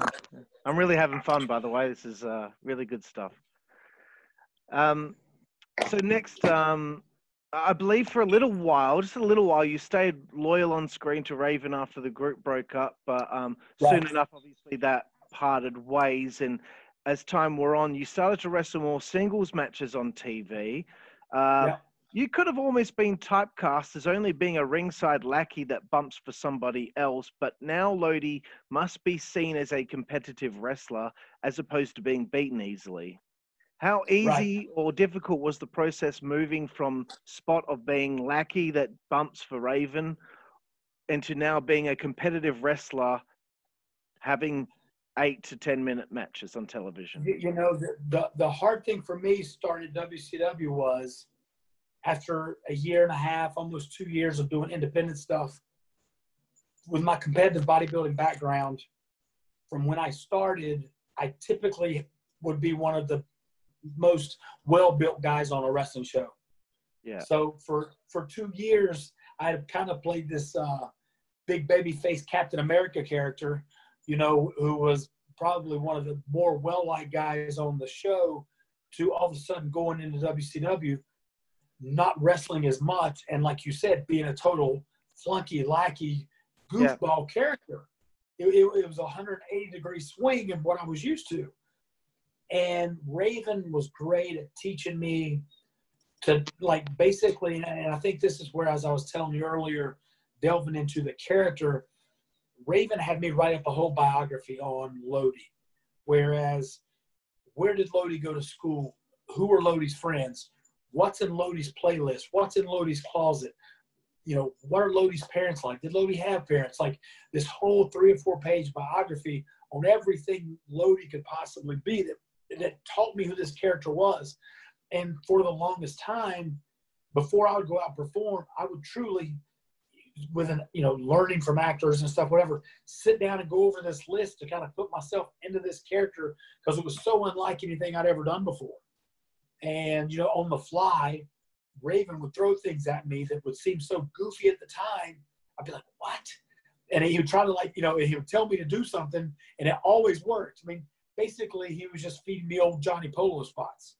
You know, I, I, it took me a while to realize that, but Lodi's nothing but a rip off of Johnny Polo. but um, but Johnny Polo was was a cool character for what he was, you know, and so that was my role, and um, it was harder to switch from what I was doing before to that Lodi character than it was to go back to start doing some wrestling stuff again and incorporating the conniving type Lodi character without going too far and being too far away from what I was doing. I don't know if you remember or saw on the Saturday night shows for a while, Terry Taylor and I came up with a scene where I was getting some wins where I had the loaded glove.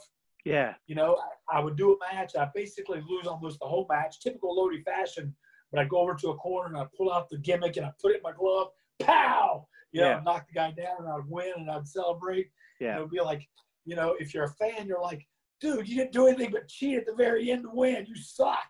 You know, it, it was just, it was perfect for the Lodi character to make that segue to have the loaded glove, you know, and so he was getting some wins and getting a little steam on Saturday night, but it wasn't for his wrestling ability. He was still being that flunky, funny type character with just, you know, outsmarting some guys at the end by cheating.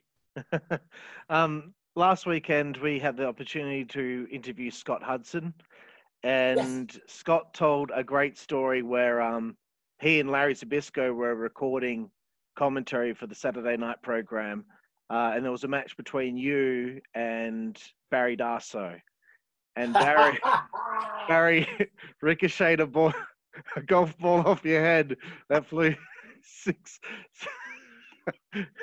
that threw Bro, try and get through this sentence.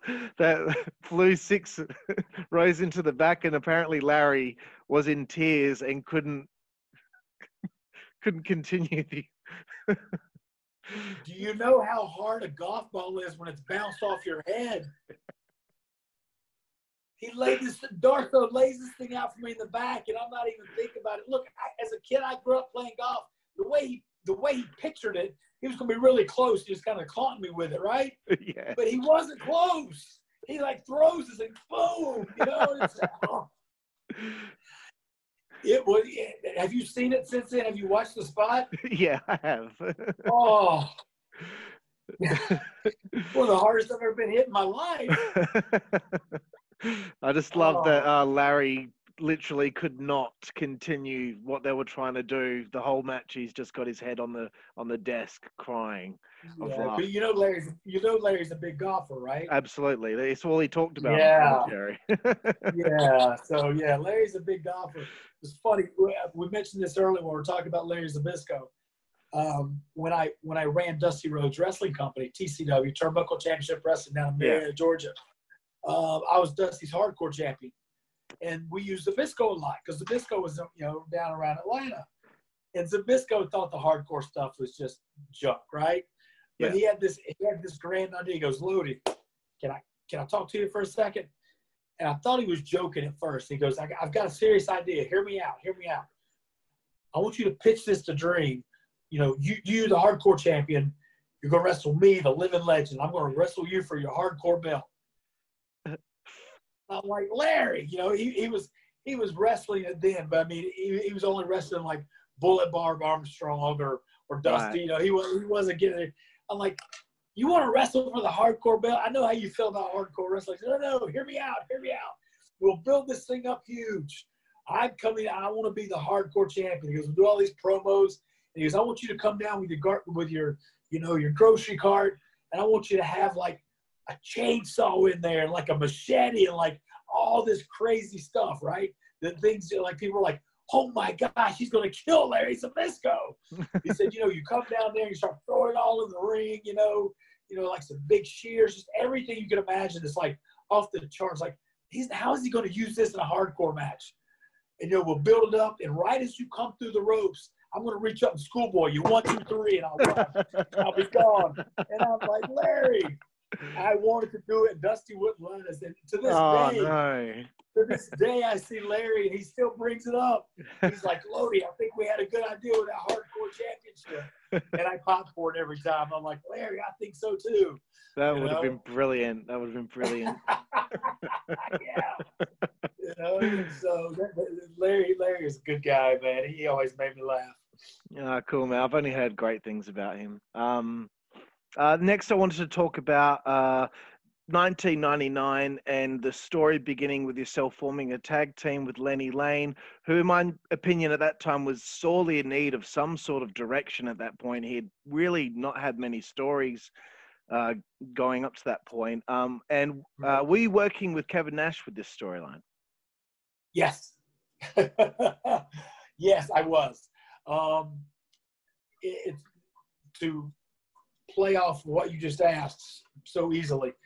Lenny, um, he was just doing the Saturday night shows pretty much. Occasionally do a job on Thunder or Nitro. Yeah. I didn't know him very well, enough to say, "Hey, Lenny, how are you?" You know, just by face. We never spent any time together. And he came up to me at a show and he goes, "Hey, Lodi, can I talk to you for a second? I'm like, "Sure." He said, um, "I got an idea for us." I- don't know this guy. Yeah, what, what do you mean you got an idea for us? He goes, "Well, what are they doing with you now?" I'm like, "Well, really nothing, man. I got the loaded glove, and you know that's that's about it. There's no real direction with my character." He said, "What if you and I form a tag team?" a tag team. I looked at him. I said, "What are we going to be, Lodi and Lenny, the losers? I mean, what, what, what are Lenny and Lodi going to do?" And he said, "No, no, no. Hear me out." He said, "You know, what if, you know, kind of like we'll play off that Saturday Night Live skit, you know, the ambiguous gay duo." He said, "We could do these vignettes like, you know, we're walking down the beach eating ice cream, and your ice cream falls. And like, here, Lodi, have some of mine." You know, he, he gives me like these four or five scenarios, right? And I'm like, oh, I don't know. He said, man, it could work. I'm like, you know what? And I really blew him off. I said, do me a favor, put it all on paper. And if you're TV in two weeks for the Saturday night show, you know, because he knew I was friends with Nash. He said, you can take this to Nash, man. You can get it done. I'm like, write it all down for me. And if you bring it to TV in two weeks, I'll take it to Nash. How's that? He said, okay, cool. I knew he wasn't going to do it, right? So we show up TV two weeks later. Here he comes. Hey, Lodi, I got it done. He brings me this three. He brings me this three or four page outline, right? And I look at it, and the first sentence is, "This is not a gay gimmick." I'm like, Lenny, I can't, I can't take this to Kevin Nash. But he, he went on to explain it, and he, he's like, he's like, bro, you said you would. I'm like, okay, I gave you my word. I need to be a man of my word. Let's go. So we walked down the hall, and where Kevin had his office set up or whatever. I said, Kevin, can we talk to you for a second? He said, sure. So what's, what's up? I said, hey, man, I got an idea to bounce off of you. If you'll just read over this, get back with us when you can. We won't stay and bug you. Here you go. And I hand it to him. He looks at it. Goes, this is not a gay gimmick. What are you bringing me? We can't do this here. He kind of throws it down on his desk. I'm like, sorry. And Lenny's like, will you read it? And he's like, get out of here. And he just totally blew us off. So we walk out in the hall. I'm like, thanks, Lenny. Good job, man. And, um, you know, a couple of weeks go by. And when I say a couple of weeks, like, you know, maybe four or five, maybe even a month and a half or so. I was living in West Hollywood at the time and moved out to LA and then moved out to Marina Del Rey and staying in California. Still have my place at Carolina Beach, but I, have got a place in California too. And I get a call from Ross Foreman, who was our uh, WCW uh, magazine editor at the time and very good friends with Kevin Nash, and a friend of mine. He's like, Lodi, what are you doing? And I was in a meeting with my manager out in LA. I said, Well, I'm in a meeting. What's up? He said, You're going to get a call in about five minutes from Kevin Nash. You didn't hear from me. Just be ready to go to Nitro. Click. What? You know, so I go, I, I, we're having lunch with my manager at the time out in LA, and my phone rings. I pick it up, and it was Kevin. He's like, Lodi, what are you doing? I'm like, oh, I have a meeting with my manager. What's up, Kev? He said, um, can you make it to Nitro next Monday? And I'm like, what am I going to be doing? He goes, we'll talk about it when you get here. How about, um, I think we're going to rub that idea. I'm like, what idea? He said, the one you gave me with you and Lenny. I said, can you do Nitro next Monday? I said, yes, sir. And the rest is kind of history. so um, you and Lenny have this team called the West Hollywood Blondes, where you are yeah. really pushing the envelope on TV. We have to portray yourselves in a certain light. Um, through this, Lenny wins the Cruiserweight Championship, and you're having this great run on TV, and you're getting over again, just like you did in the flock. Um, how are you feeling as, you know, maybe just give us a sh- short timeline of events as you, you start the idea, you start doing it, and then all of a sudden it starts working? Um, you know, I, I've seen it happen in wrestling a couple of times um, through different gimmicks, characters, even small wrestling companies or whatever. Um, Lenny and I, like I said, didn't know each other before this. And we went from not knowing each other to starting this uh, West Hollywood Blonde act to rooming and riding together and sharing a hotel room and doing everything together day in, day out on the road and became just absolutely immediately like great, great friends. And we worked out together. We ate lunch together. We rode together. We rode together. Um, and that chemistry, I think, that we had between us came across on TV. And yeah. That's something, you know, I'll, I'll, I'll use this term. I'm sure you've heard it before, but it was lightning in a bottle. You know, it's like you've got it. You know you've got it and you just want to ride it as long as you can because you don't know how long it's going to be there. You don't know where it came from. Yeah. But there, there were nights very early on. We walked back through the curtain, and half the boys are back there going, you know. And, and and the best part was, you know, you got all these macho wrestlers who are just, you know, everybody's got to be cooler, tougher than the next guy, right? And um, you know, they would always make comments and, and snide remarks, kind of joking, but they're like, oh, that was freaking good. That was good. that was good. And, and, then, you know, some of the guys that would, that would call us the worst names or try to rib us the most, you know, be like, hey, come here. Hey, try this spot. And they, the boys gave us the best ideas.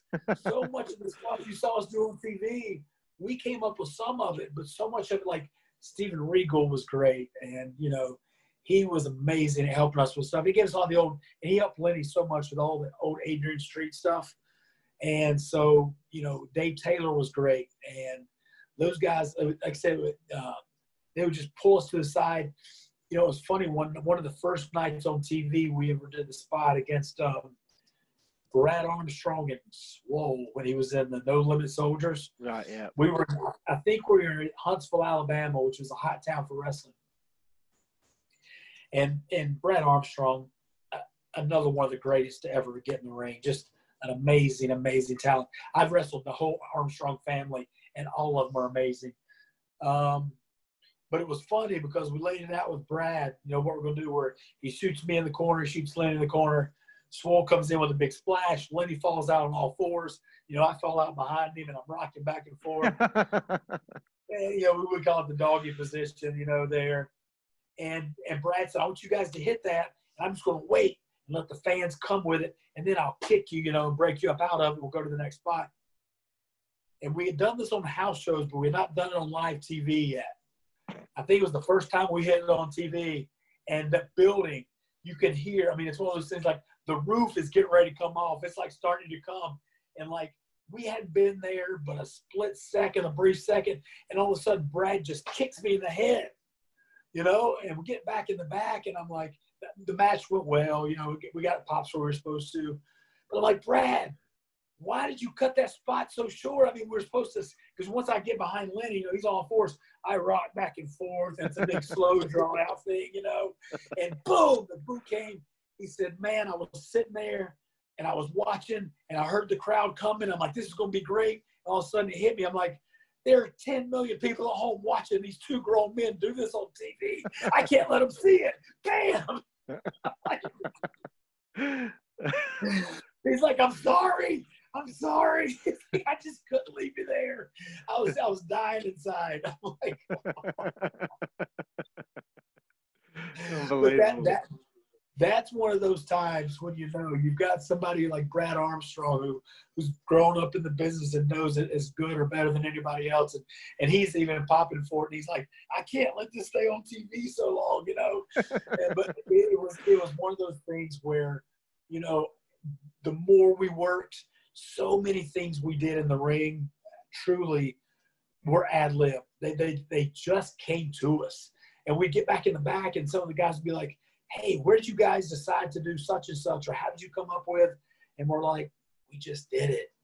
Yeah. You know, I, we we have it was one of those things, and so you know, I, I have been tag partners with a lot of different guys through shows and stuff, whatever, and that type of chemistry is just rare. It just you you rarely ever come across it, and when you do, I I think that comes across on TV like it did with us. Yep, and it absolutely worked until a point when eventually you're both pulled off TV very out of the blue from uh, at least for uh, my standpoint as a fan watching um, due to complaints from GLAAD. Uh, take yes, me sir. through the day you found out about this and how disappointed you must have been. The flock has come and gone. You weren't. You had the loaded glove, but you weren't doing a lot. Finally, you get yourself back over, and now you have another bump in the road, and you're off TV. Oh, that was um, that was tough um, because we were setting up for right before we got pulled. We were going to be the surprise tag team to face Harlem Heat for the tag belts at the next pay per view. Right. And they pulled us because GLAAD complained again to AOL Time Warner. And the whole GLAAD thing that bothered me the most. Um, this was, you know, 98, 99, 99. Uh, the internet's, you know, wrestling starting to be a big thing on online, that kind of stuff. We got so many emails from fans that were upset. We got emails from GLAAD field coordinators who actually quit when they found out GLAAD was behind getting us taken off TV. Right. The thing that the thing that upset me the most, I mean, this in the states, this made USA Today, it made the Washington Post, it was in all the big papers. Um, the thing that bothered me the most, the, the GLAAD watchdog, the guy they had that was the monitor for everything that could possibly be anti-LGBTQ. Um, he complained about five things about the West Hollywood Blondes, and instead of anyone explaining to him that all five of his complaints were ill-founded and wrong, uh, they just took us off TV. They just automatically cowered and said, "Okay, yep, they're they're off TV. They're done. Don't worry about it. it won't ever happen again." Um, do you know? Have Have you heard about this through your reading or anything? What he complained about? Does any of this sound familiar? Uh, I I wasn't able to find too much information. Just that they were involved, and um, okay. the bad press might have had a factor in Eric Bischoff losing his job. But yeah, I don't I don't so, know if there's any truth to that or not. I was actually going to ask you if you knew about that. The um the problem with the whole GLAAD complaint, they complained once earlier. There was a time when we were in Atlanta, and Lenny and I had done a vignette and we what we were leading up to as the whole storyline came out that we were brothers. Yeah. Um, that that that was the plan all along. Yeah. It just got fast forwarded to get there. Um, but we were doing a, we were doing a vignette in the back where Lenny was worried and Lenny was upset, and I'm telling Lenny it's okay. We're not the only ones here, man. It's not a big deal. I'm talking about us being brothers, but right. of course everybody's thinking something else. But we walk out of the room and I shut the door, and you look back, and the show was in Atlanta, Georgia, actually, and you look back, the door said closet. So it looked like we'd come out of the closet, and and they had complained, and and you know, at the time they had explained to GLAAD that we're a weekly episodic show. You know, they're like, we won't ever show it again. It, you know, it happens, blah blah. So one of the first complaints in this five piece thing was they were told they would never show that again, and they said they showed it multiple times again, which they never did. So that that was just a blatant. It was it was a blatant untruth. So that one doesn't count. Yep. Um, they said at, in every arena, Lodi is announced as Lenny's gay homosexual partner. no, no, Well, those, those those two words were never used in an arena or on TV ever. never. No. So so so that that that's where I had the problem. Um, you know, there's two things that, that aren't even close to the truth. The third thing was we never won a match. Uh, You already said Liddy was the cruiserweight champion. yeah.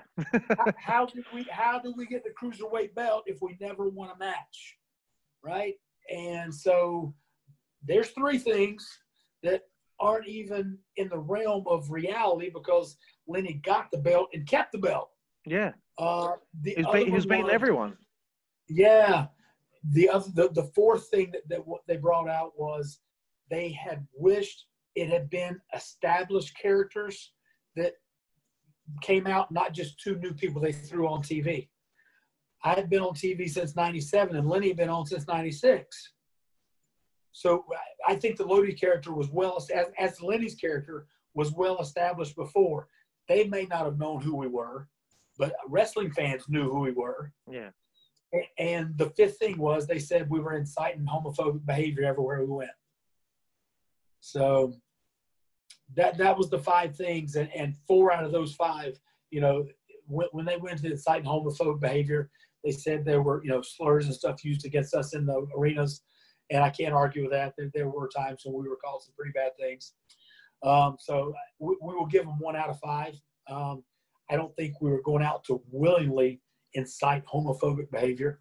Um, and I had friends of mine in Atlanta who were gay that pulled me to the side like, hey, we know you're not gay.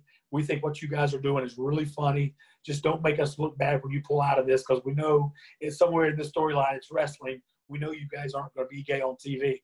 And I'm like, no problem. We got it covered Yeah. you know so so to, to lose that lightning in a bottle thing that you just can't come up with and grab because you want it to have that yanked out from under you um, that was a real kick in the teeth man that, that, that's probably one of the hardest things in retrospect to deal with and you know then to see you know wwe totally totally copied it with the billy and chuck thing you know Yeah.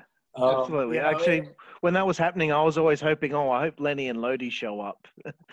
Yeah, how great! You know, and, and here was the bad thing: when WCW took us off TV, um, we were still under contract, and so WWE was not allowed to talk to us, but Right. not you know not directly, indirectly through Matt Hardy from Jim Ross was, you know, we were given a notice that like if you can get out of your contract, you have a job right now. Really? Met, yeah, and you know, Ah. uh, yeah, and so we asked for our release multiple times, and we're told, "You guys are the future of this company. We don't want to let you go. We're going to make this right." And um, at this point, Raven was at ECW, yeah. and so I would I would attend a lot of the ECW shows with Raven on the weekends if I was free, and I had multiple talks with uh, Paul Heyman, and Paul's like, "If you can get out of your contract, I'll offer you six figures. to Come here tomorrow." Oh, man. So we, we had two places to go, but JJ Dillon and the rest of the guys, every time we asked, refused to let us out of our contract. And so, um, you know, when they finally brought us back with the standards and practices that we both hated and the ideas they had for us, and then, you know, the, I hate to berate this part about it, but, you know, Vince Russo and Ed Ferrara brought us back and made a lot of promises to us the first night we met them and, and came back to the show and they broke them all the very next TV. It just left a bad taste in my mouth.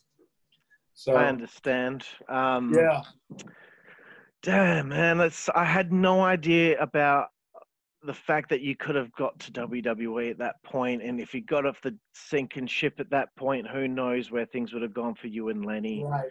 Um, Right, right. That is so heartbreaking to hear. Um, what did you do uh, during your time off TV? you know, if you're not on TV, out of sight, out of mind, it's terrible. You know, that's that's Mm. not a good thing. Um, but for me, uh, we were still getting paid, obviously, and I had a really good contract. And um, at this time, I had not kicked the drugs and the alcohol. And for me, having nothing to do, but you see, so part of the thing was, in hindsight, people are always like, why did you pick up a spare job or why did you start doing something on the side or blah, blah, whatever.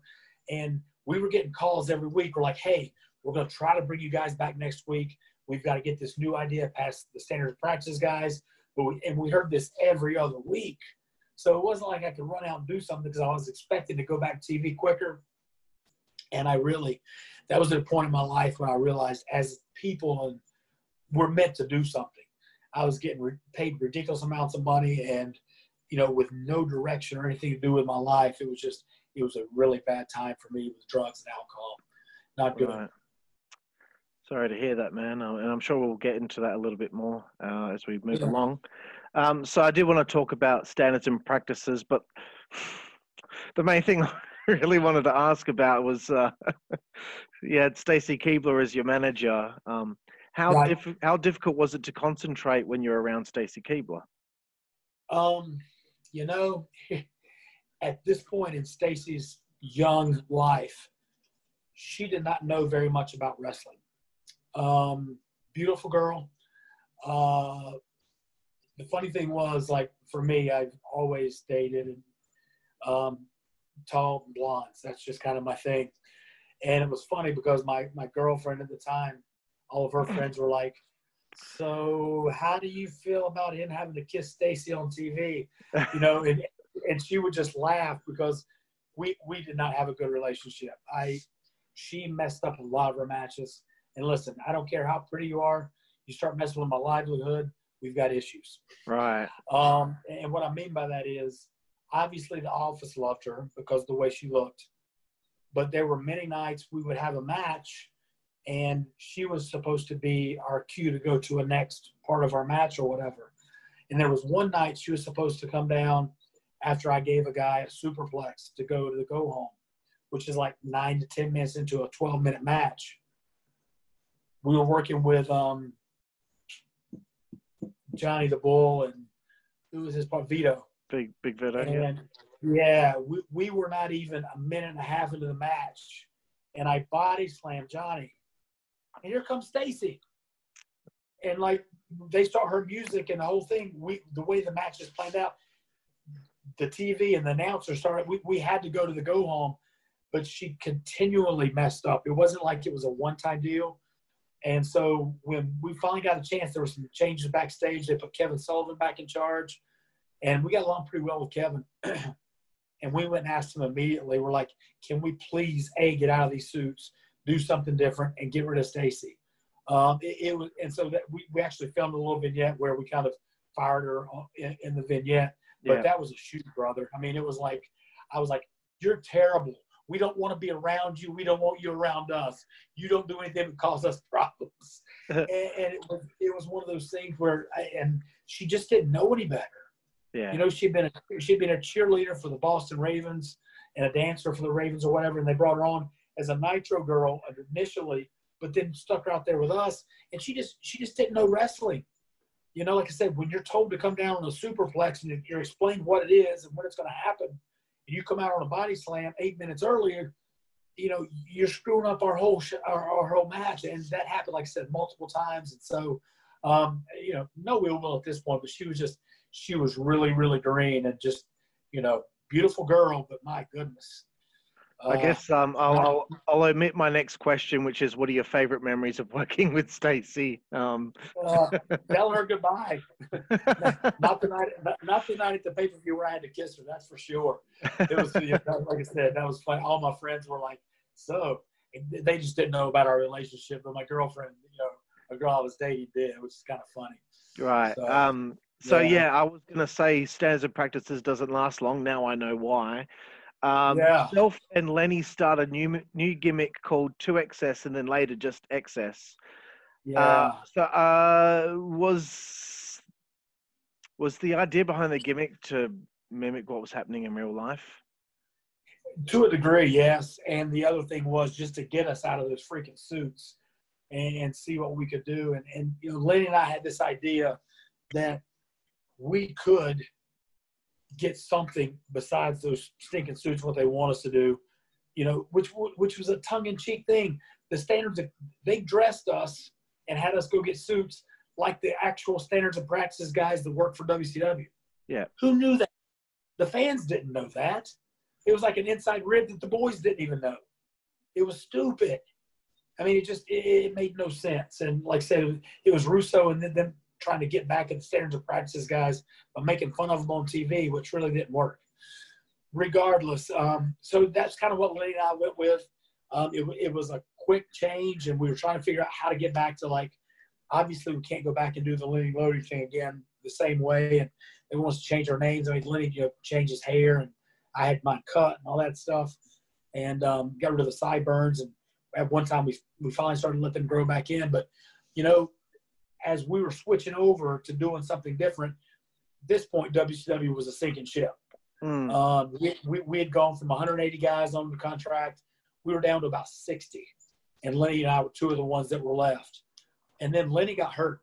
And so we sat home uh, for about an eight to 10 week period. And when we got called to come back when Lenny was better, I got a call on Friday afternoon and I got let go. right. And we we joking every once in a while because Lenny and I were always together backstage. We're always together on the road. And you know, if you're walking down the hallway, and, and I I find myself doing this with tag teams. You know, they'll be, "Hey, Lenny, Mike, and I mean Lodi." They just you know you get them confused because you see them together all the time. And, and after a while, we joked around. We're like, you know, Lenny was the one that got hurt. We stayed at home for ten weeks, and I got fired. And we were like, should they? Did, did they want to fire you? They called the wrong brother. We were like, we about it. And um, you know, to bring this whole thing full circle, one of the coolest things we've done. Uh, Lenny and I reconnected last November for WrestleCade here in North Carolina. It's a big independent show on Thanksgiving Day weekend. We came into an autograph signing, and we, we were in a 30-man battle royal, which had um, almost everybody you can imagine that's not our contract right now events. We had Sandman and Shane Douglas and just this whole, you know, question mark from NWA, all names. And out of out of all the guys, they all got a generic entrance music, right? They got 28 guys in the ring, and they gave me and Lenny our whole entrance from the back. We were the last two to get in the ring, and it was pretty cool because like halfway through the battle royal, they sent down uh, NWO Sting and NWO and um, uh, Scott Norton, who's good friends with Lenny and I. Scott's got a bad hip and can't get in the ring now. So they came down. We were over in the corner. They pulled us out, and we got to fight the NWO to the back. So it was a good night for Lenny and I making our return to, to the ring. Oh, that's cool. You got to come full circle with it and have like Yeah. one last nice moment together as a team. Yeah, it was Um, cool. And the funny thing was, we spent the weekend together. And, and the strangest thing, we have not done a show together since. Oh, we did an autograph signing just one day for a Saturday, maybe seven or eight years ago. But I don't think we've done a match in 14 years. And Wow. uh, the whole weekend, it, it was just. We're, I remember laying in the hotel room, Lenny and I were watching TV before it crashed. He's like, "Bro, you know we hadn't done this in 14 years, but it feels like we were just doing it yesterday." It was just Yeah. the same, same. Cool. Yeah, Like riding a bike. Um, it is. I, I, Yes, I've, sir. s- I've seen about the WrestleCade shows over the years, and being Yeah. in Perth, Western Australia, it really sucks that I could never go and see those shows. They always look like a lot of fun. Um, They are. I wanted to ask you quickly about uh, the reasoning behind your name change to Idol, and then a few weeks later, now you're called Rave. Uh, what Right. was what happened there? You know, when they brought us back, they didn't want us to have the same names as before. They didn't want us to have Lodi and, and Lenny. And so that's why they're like, hey, you don't dress like Billy Idol anymore. Can we go with Idol? And then the whole rave thing, we were at the gorilla position, getting ready to walk through the curtain on a live show. And I remember Sullivan came running up to me. He's like, we can't call you Idol anymore. What do you want us to call you? Lenny came up with. And he's like, call him Rave. I mean, really, it was, it was, it was, it was a, a spur of the moment. It was like, call him Rave, and our music was playing. It's like we walked out. It was just, and, and there at the end, that's how badly run WCW was. Yeah. So you talk about fly by the seat of your pants decision making. Our music was playing, and they're they're grabbing us in gorilla like, "Oh, we gotta have a different name for you, kid. We can't call you that anymore." Wow. Yeah, because Really? like I only That- only that- just watched that like about three weeks ago because I'm I'm watching WCW in chronological order again, Oh, and cool. um and yeah, I was like, now he's got another name. It you I- know, it, it came and went so fast in in my brain. Yeah, it's almost like one of those things you just play off like it never happened. It did happen. I'm not denying it, but it's just you know, it was it was such because we got fired. Or I got fired shortly after that, and they brought Lenny back for two shows after that. Then he got fired.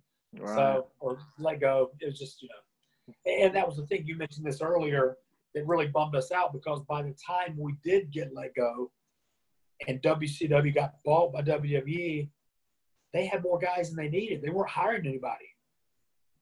So, so we were really stuck. We're like, well, what do we do now? You know, we, Yeah. we, we wrestled over, we wrestled overseas with World Wrestling All Stars. We Yeah. toured Australia. Told you about that, and then we did the the UK tour, and uh, we did some stuff here in the states with the World Wrestling All Stars. And that Lenny and I had some of our most fun ever doing those shows in Australia, the UK tour, and you know because there, you know, basically the handcuffs were off us. We we could be us yeah. and uh, go out and just have a great time. And so the Australian shows were great. I love being there. I love Australia. I've been there twice. I went there once uh, for six weeks when I was much younger, uh, like 25 years old. A girl I was dating was doing a study abroad program. I went there and stayed with her for like a month and a half. And then we came back and toured for like 33 days. I think we were there. So Wow. very cool. Yeah. Yeah, awesome. I was going to ask about WWA later on, um, but I, I'll ask the question now before I get back to where we're in in the timeline. Um, uh, you know, what do you like most about our country? Oh, to be totally honest with you, my Australian girlfriend, Miss Carissa, I love her to death. when I came over, you're probably like, what is he talking about? No, we, when we came over, uh, we had Jerry Lawler with us. And so every night, Jerry Lawler did his thing with the puppies and the girls, right?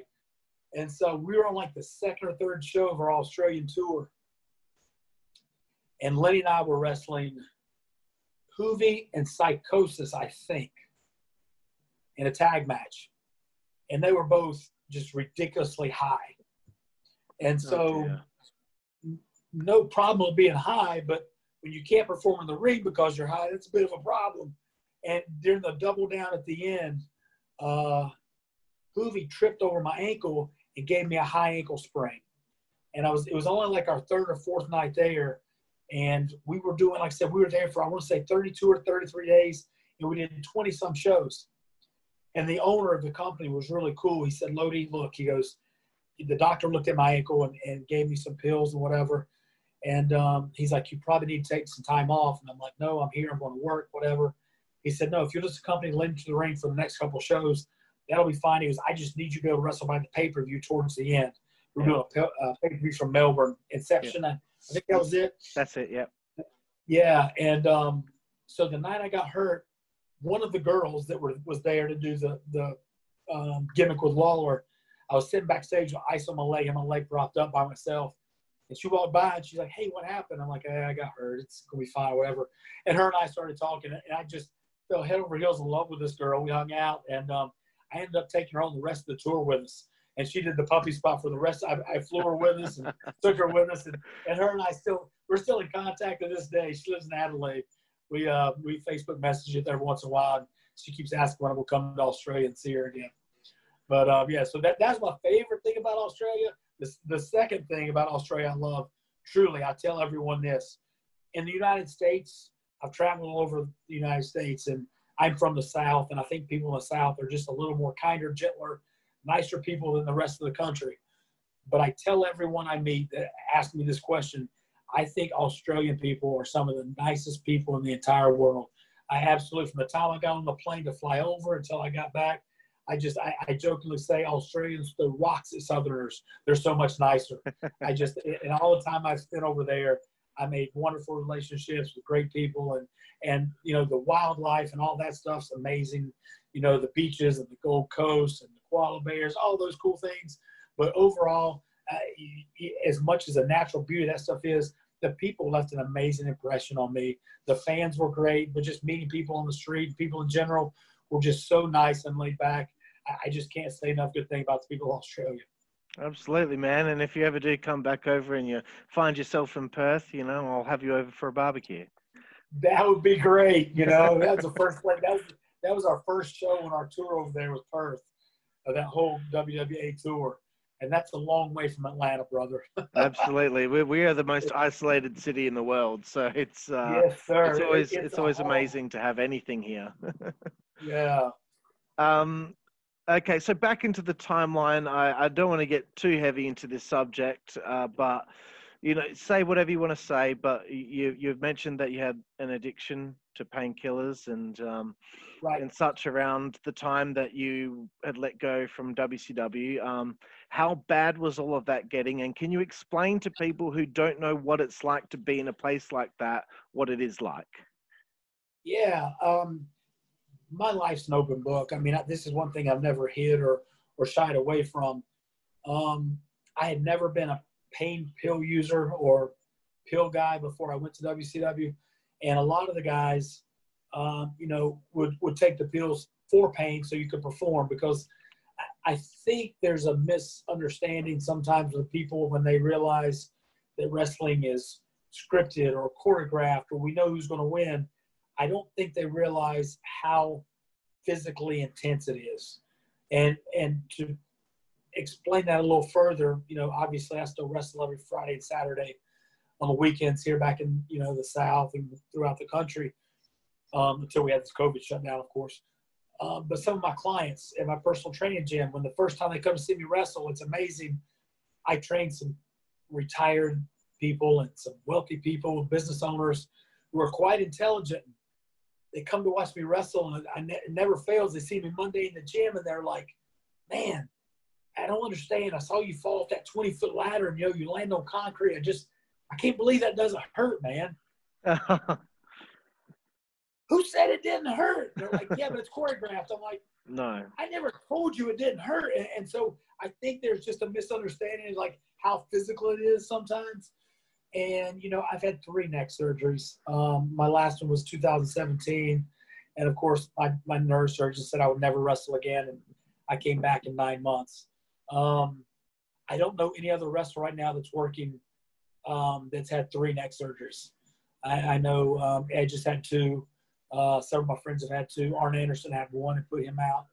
Um, I, but going back to the pain pills, you know, when you're hurting, obviously the pain pills just numb that and, you, and you're able to work. And so I was telling you about the high ankle sprain when I was in Australia. The doctor over there knew I had a bit of a problem with addiction and he would only give me like six pain pills a day.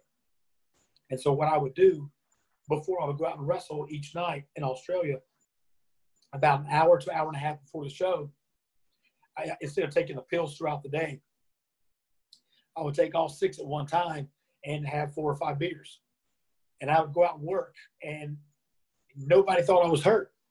And the next morning, we'd catch a plane to fly to the next town, and I, I would have to have somebody carry me through the airport because I couldn't walk.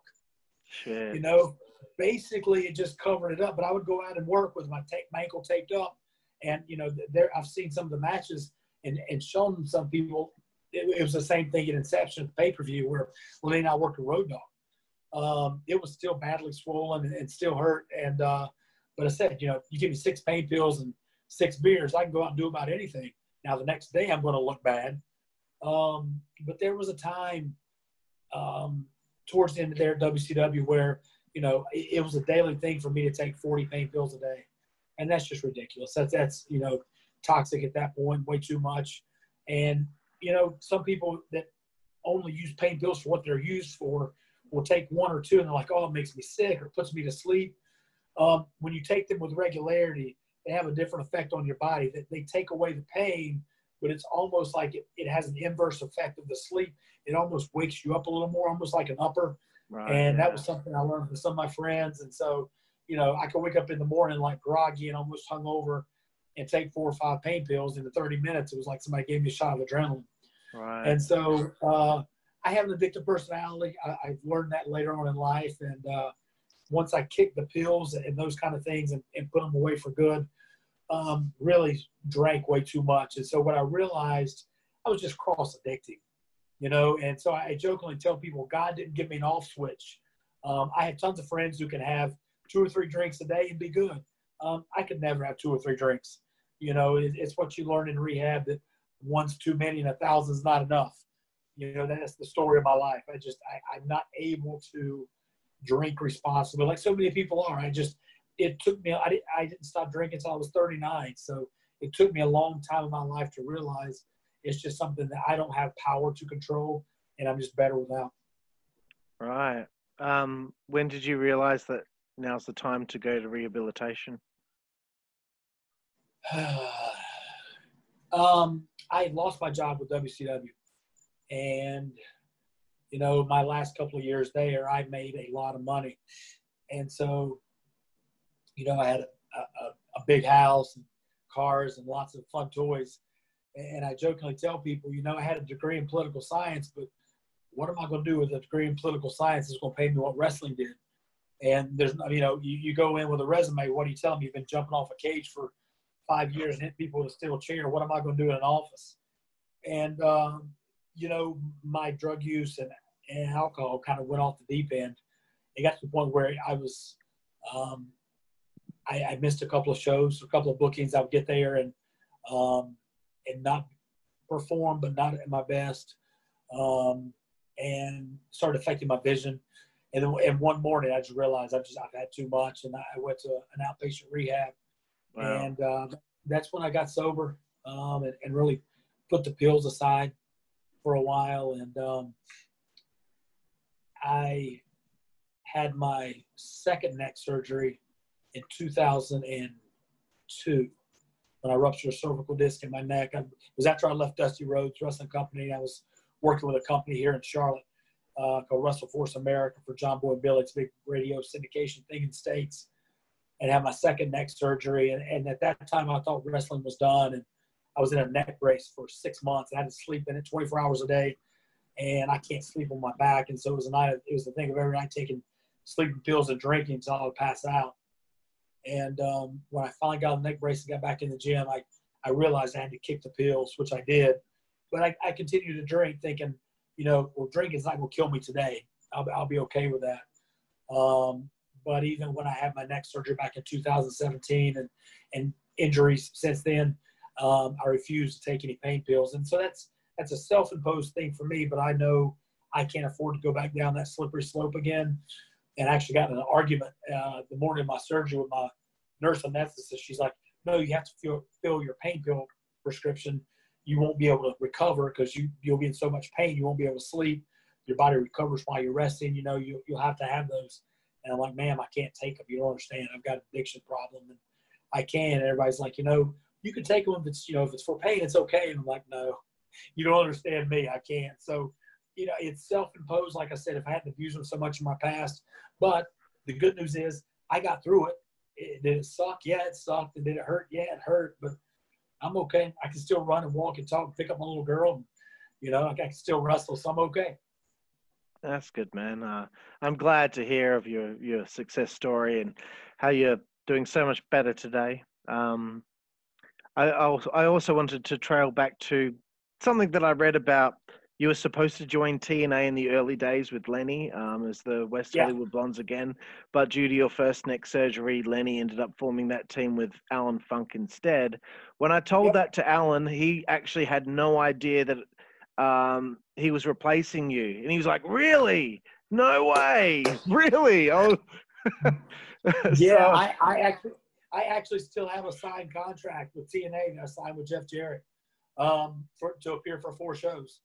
Uh, that, that was my initial deal with them, and I signed it and sent it back to him. I think the week before my surgery, hoping in my biggest hopes of all that I'd be able to somehow pull this off and work. And uh, yeah, there wasn't it wasn't to happen. But yeah, that's exactly what happened. They replaced uh, they replaced me with Allan. Right. Okay. Because yeah, Allan was just like just dumbfounded. yeah, true story. That's good. well, do you think if you you you should you send that contract to Impact Wrestling now that maybe like, well, we still owe him four shots. You know, um, I heard Doesn't they had like that. open. I, I, I heard they had a couple openings recently. Yeah, me too. maybe, maybe Lenny and I can fill those in. You know, that was um strange enough you say that. Lenny and I actually um, had had pitched an idea to um, Scott D'Amore recently after he and I reconnected back in November, and uh, we didn't hear much back from him. So That's a shame. yeah, interesting. Put you both on TV in 2020. I guarantee you, it'll get over again.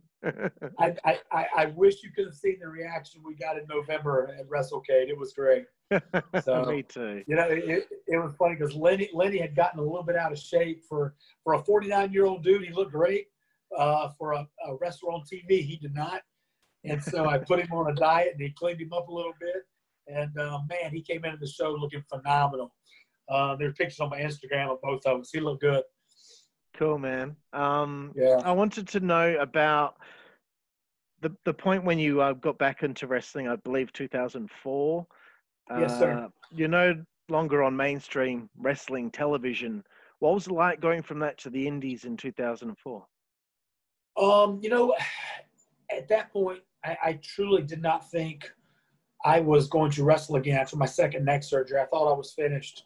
So the fact that I could come back um, was a, a victory for me.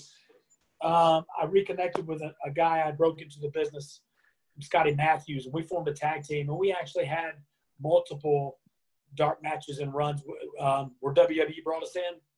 Really? That, yeah, there was, and so they they booked us to come in together, and then they would end up making us work separately. They never let they never let us do a match together as a tag team, which was kind of ironic. Um, it was funny when my good friend Charles Robinson got me booked on a couple of shows, and uh, he told me, he said, "Hey man, I think they want the old Lodi back." So I let my hair grow out and had, had done it blonde again, and uh, I, I didn't have quite the same hairline I did from WCW. And I, I said, Charles is like, what are you doing with your head? I said, well, I thought you wanted the old Lodi. He goes, no, they want the young Lodi. I'm like, well, that's not going to work. yeah, um, that- your best friends, right? So um, that was, uh, we had a, a couple of shots with them. And, you know, my last time working for them, I think, was 2006 or 2007, where I actually got to do a dark match. And I was down in Greenville, South Carolina, worked with a friend of mine named Brad Attitude and Charles refereed my match, and Charles, like I said, one of my best friends, and so so to have that opportunity to work there and do that. after that, I pretty much knew with my two neck surgeries and my career, my age, um, that probably was not the thing for me, and uh, I was really comfortable doing my indie shows, you know, because I could go and because of my experience, um, most places that booked me pretty much let me have my run of what I wanted to do when I came in. So I would come in and work with their top guy or whatever. Um, and, you know, it was 2011 or 2012, I reconnected with Scotty again. We formed our team, Fearless Tag Team, that we've been doing since then. And, and so that's what we've done. Um, you know, all of our shirts, all of our merchandise, you know, all have a Bible verse on them. And it's kind of the way we spread our ministry now is we take wrestling, which is a gift to us from God, and we go out and wrestle and, and spread the word that way. And it's, it's pretty cool to talk to kids before shows and intermission and, and pray with adults and people like that who may not have heard the gospel or may need to hear it again. So it, it's been really good for both of us. Awesome, man. Um, I guess the, uh, the next question is uh, one of the last ones. You know, there's a few few more things to go, but um, now you've had three neck surgeries. You still work quite a lot. You got your Yeah. wrestling school. When do you think you may end up retiring, and what would be the perfect for, scenario for you in that sense? Oh, that's a tough one. Um, and and I, I would be lying if I said I hadn't thought about it. I don't. I, I don't know what the perfect goodbye would be. Um, I know my best days are behind me. um, you know, I, I've enjoyed my kids at my school now that have been with me for almost two years. All started doing shows about a year ago, and I've, and I've been able to get in the ring and work with all of them. And so to take them from, you know, their first bump to be able to get into the ring and perform with me is is always fun. Uh, I'd probably have to give it some thought to be like, you know, what would be the, the best scenario to say goodbye or or to wrap it up, and and when that'll be, I don't know. You know, Dash. Uh, uh, changed his name to Cash. Um, Daniels is real name. Stephen Walters, uh, the FTR. Uh, Yeah. What is it now? Cash, Cash Wheeler, right? Yes, something like that. Yeah. Yes. Daniel is his real name. It's it, it's gotten confusing for me. I just call him Daniel. But you know, I, I met Daniel when he was 17, and at the time, I promised him I was going to retire when I was 35. Um, needless, needless to say, he, he rubs that in my face a lot these days because that was 15 that was 15 years ago right um, i turned 50 in september so uh, my goal this year is to be in the best shape when i turn 50 that i've ever been in before and so i don't see retiring this year or next um, but i do know no, nobody beats father time you know it, um, it eventually inevitably catches up with all of us and if, if there comes a time where i feel like my in-ring performance is just you know, it looks like I'm phoning in or I just can't perform anymore. I, I want to cut out before I, and, and especially with me being a body guy, I'm like, if I don't look the part, I got to go. Um, but I'll also put where I am right now up with almost anybody on TV. Um, I, I work really hard to stay in shape and, and make sure that that's not one of my knocks because I, it's hard for me sometimes to see some of my friends who will still occasionally get in the ring and they've really let their bodies go and you you hear the fans, you're like, man, what happened to so and so? You know, he Yeah. didn't really look so good anymore. And I'm like, I don't ever want to be that guy. I'm too narcissistic, right? So uh, I, I don't want to be that guy. Um, but I also know I can't do it forever. God's blessed me and allowed me to do it for over half my life now. You know, and and still, like I said, to still be able to walk and talk and run and, and pick up my daughter, even though she's now 13 in December. she doesn't like she doesn't like being picked up anymore, but I can still do it. Um, you know, it is kind of talking about earlier with CW. You know, I, I don't want to to get to that point where I have to walk away because I don't have a choice because I've done something, you know, where I'm physically hurt or whatever. And so I, I've got to be smart about it. Right. Um, and we said this to Allan Funk. Um, put him in an AEW locker room. I mean, the the shape that he's still in, Yeah. he looks amazing. You know, and I would say the same thing about you. Put you Yeah. in that locker room, look, um, and I'm not trying to pick on them or anything, but a lot of those guys look like there's still waiting for puberty to hit. Um, put you in there, damn, you know, you, you you're you're taller Yeah. than most of them probably, and Yeah. I, I listen. I I watched the AEW show. Um, I got some friends there. Um, love seeing Arn back on TV again. Arn Anderson. Right. yeah. To, to see him back in that spot. You know, with his. Do you listen to his podcast very much? Have you heard it? Not really, no. Uh, that's just because uh, Conrad Thompson kind of annoys me a little bit, but um, yeah, Conrad does that with some people. Um, Arn's, you know, I think at this point in his career, I think it's really cool that he's starting to get recognition that he never got before. I think a lot of the young kids today are starting to look back at his old promos and his matches, and they're like, you know, his promos were believable. yeah, You know, his work his work was believable. Everything he did, it kind of stands up to this day. It wasn't a lot of hokey stuff. It wasn't a lot of screaming and yelling and crazy character stuff. It was believable, and um, uh, I love seeing him back in that role. It, it's good to see that, and uh, um, I've got a couple of friends who have, have done some of the recent dark tapings for the last four or five weeks that I've worked with since they were much younger, and I'm looking forward to those guys being big stars one day. John Skyler and Brady Pierce. I don't know if you watched the Dark Show they have on YouTube. Um, yeah, that they they've done some of the last tapings, and I've worked with those guys since they kind of broke into business, and I'm big fans of both of those. Uh, Schuyler got hurt working with a New Dark Order two weeks ago and, and tore his ACL, but he had surgery on Friday, and they expect him back in three to six months. But I expect those two kids to both get contracts with AEW when the whole coronavirus thing's over. Uh, I know they're high on them and they're bringing them down for every one of the dark tapings. So remember the names Brady Pierce and John Skyler. And John Skyler was actually Daniel Cash Wheeler's tag team partner before he went to WWE. Right. okay. He's, he's a good kid. Yeah, both both those guys. Put them high on your charts to look for. John Skyler and Brady Pierce. Will do. I'll keep that in mind. And one thing I do want to say about Arn is uh, with his promos, I have to say he has made a tear drop from my eye before with something that some right. things he said. You know, he really Yeah. has been able to strike a chord with me whenever, you know, there's been a, an overly emotional uh, uh, segment taking place. So, you know, Yeah, you're totally right with not that, a lot, man. Hey, not a lot of guys can do that, man. That's great. You you know he's great when he can do that, right? I mean, Definitely. I mean, Yeah. I, I just want to feel something, and when like I feel something, I'm like, yes, that's that's what I that's what I'm looking for. Um, Yeah. so I, I do have a little segment I'm going to throw up in a minute, but I I want to ask two more questions. Uh, do you have any regrets looking back? You know, um, that's a great question, and I could say um, I wish I had done less with the drugs and focused more on my wrestling. Wish I had said no to some of the partying lifestyle. But to be totally honest, I think everything happened to me for a reason. And what I mean by that is, um, I was a youth group leader in my church for seven years, and my co-leader was a youth pastor whose dad was a pastor. Led, you know, an, an amazingly awesome straight life.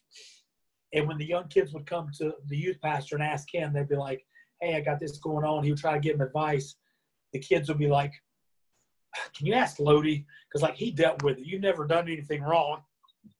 and so Matt would call me, and you know, and, and the, the funny thing about that is, it's like the kids, you know, that if I wasn't there, if I was at a show or something, I would get a phone call on Sunday night from Matt, and he's like, "Hey, the kids don't believe me," and they said, "Call Lodi because he'll tell them the truth." You know, so Nikita Koloff and I, um, Nikita was one of the the few men as a young man when I first saw him wrestling that scared me to death when I saw him up close. He was one of the biggest, largest, most muscular men ever, and I'm so thankful to be able to call him a brother in Christ now, a good friend. And we normally have lunch once a month to do a pastors meeting together. Um, but Nikita talked about everything he and I had done through wrestling was God's plan to put us where we are now. Because hopefully, if I was sitting here trying to talk to some kids about not using drugs or not becoming an alcoholic or not chasing women, but I'd never done any of those things, I've got no credibility with them. But because I screwed all those things up, you know, and I went to rehab and I made those mistakes, Yeah. I do have some credibility with to the point of where they'll at least listen.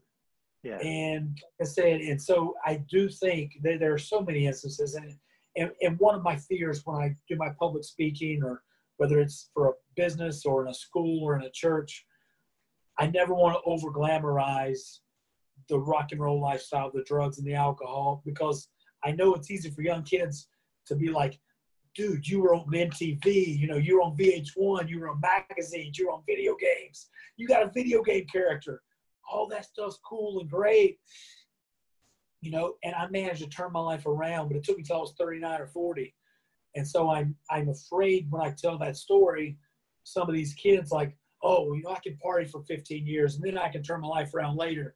And so many guys don't get that chance because Yeah. they OD or they go to jail or they, just make mistakes along the way. And so um, when when I'm asked if I would change that now, no, it's it's it, it's how it, it's made me who I am today, and allows me to understand when I- when I deal with a kid who's got a drug issue and he tells me he can't stop or he doesn't feel like he can stop or he feels like nobody loves him or he feels like this is what he has to do, and, and I have some comprehension of that because I've been there, you know. And if I've never done that, there's no way I could feasibly help those kids that, that I'm hoping to reach now and save them. It's just like my kids coming along getting into the business. If I can take one or two of those kids that I'm trained to wrestle, and, and I've got a couple that have the possibility to make it to a big stage one day, if I can impart in them and really beat in their heads that don't make the mistakes I made, and not only will you make the big money, but you'll make it for a long time. You know, they won't take it away from you because you have an addiction problem or your addictions are affecting your ability to do your job. Yeah. Um, I've got I've got some credibility there. So you know, in, in hindsight, it, it, put me where I am today, and, and, I love my life, and I feel like I've been way way more blessed than anybody deserves to be, um, especially. So I'm thankful for where I am, and so you know. If I could avoid some of the pain along the way, it might have been a little easier. Maybe two broken necks instead of three. but yeah, we'll, we'll go with it. I got it. I got through it. I, I, I I'm hearing you, and I feel like you had to learn these lessons so that you can teach people later on and help them out. That's exactly it, man. Um, I wanted before we get to a segment, it's called Five Second Frenzy, um, but I want you to plug anything that you have going on, anything that you want to promote. Uh, yeah. We're not like the most. We're not Conrad Thompson. We don't get hundreds and thousands of uh, downloads. But there's anything you want to promote, put out there, please. Here's your opportunity. Yeah, you know my, my social media stuff, my Facebook, my Instagram, my Twitter accounts, all Lodi One Brad. Um, you know, every day I put up a you know a Bible verse and kind of explain what it means to me and put my appearances where I'm going to be, that kind of thing up there. Uh, yourflexbill.com is the gym and the personal training studio that I own and the wrestling school and all that stuff. So you know, if you find one of those, they'll all lead you to the other ones. So they're, they're all linked together. Um, if anybody's looking for anything, they can reach out. And if the questions I didn't cover today, if they have questions about some of the things I said, or, you know, they just uh, want to talk, you know, I, am pretty open to, to answer when I can get to it. So. Excellent, bro. Um, so five second frenzy is the segment that yeah. we end everything with. And the rule is you have five seconds to answer every question, but the joke is that even if you break those five seconds, there's nothing I can do about it because I live in Perth, Western Australia. So, um, perfect. Here we go. Favorite match you've already said is Raven and Saturn, right? Right, 1998 Fall Brawl. Who was your favorite opponent? Kidman. What makes you happiest in life? The beach. What's your favorite food? Sushi. Who is your favorite band? Jason Aldean. What's your favorite drink? Orange Crystal Light. It's like a ripoff of Kool Aid. Fair enough. Uh, what is your favorite female body part? The brain. That's what Scott Hudson said. and lastly, what is your favorite curse word? You know what, man? You don't curse I anymore? Actually, I don't. very, very rarely. And listen, here's the funny thing. You're, you're talking to a guy who's in the wrestling business and in the military. Every word I used to, every other word, like I was terrible and my biblical mentor and I read this. We did this Bible study, and one of the things was, you know, there's a verse that says, "We'll be judged on the words we use." And so he was explaining. I, I tried to explain to him how if you lay on a wrestling match, have you ever been around two wrestlers putting a match together? Yes, I used to wrestle. Oh, okay, so perfect. So I didn't know that. Perfect. So in the states, I, I don't know how you guys did this in Perth but, but before I cleaned my mouth up a little bit and cleaned my language up, and listen, I do my best to not ever use those words anymore to the point of where on a lot of independent shows now, I can be in a locker room. You know, there's lockers, people spread out, and somebody will cuss on one side of the locker room, and somebody will go, "Hey man, Lodi's in here." Sorry, Lodi. It's all right. They'll even they'll even try to clean up around me. Right. Now, but that's not that's not where I've always been. It took me a long time to change. You know, but as I would explain to my biblical mentor, I'm like, if you and I were going to lock up, this is this is Lodi's old way of talking. All right, I we'll effing lock up, and I'll effing cut you off, and I'll effing give you a shot, and effing give you a boot, It's like you had to put that in there, right? That's just it, it was just like you know, it was just part of our language. And I'll never forget. He looked at me kind of sideways and he goes, "Well, just stop." And I'm like, "Huh." you know, like never thought about that. And um, but yeah, no, and Scotty and I both, my tag team partner, we, we both cleaned that up. And you know, it, it's funny the respect we get in the locker room now for not doing that. And then somebody says something, and somebody will yell, "Hey man, Lodi and Scotty are here." Sorry, Lodi and Scotty. It's all right. You know, so yeah, but if you'd asked me that question 15 years ago, I'd have probably given you five. Listen, I'm, I'm far from perfect. I, I, I sin 100 times before 6 a.m. every day. I'm just trying to do better. Absolutely, man. And um, uh, but uh, before I wrap it up, I, I do want to keep talking to you after I wrap this show up, um, just for a few minutes. But uh, I want to thank you for your time, Lodi. Uh, sure. The, this show is I, I kind of want to make this about the unsung heroes of wrestling.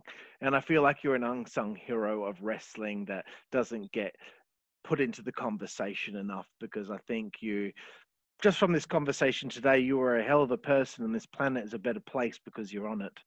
And well, thank you. Um, everything that you've done you've accomplished.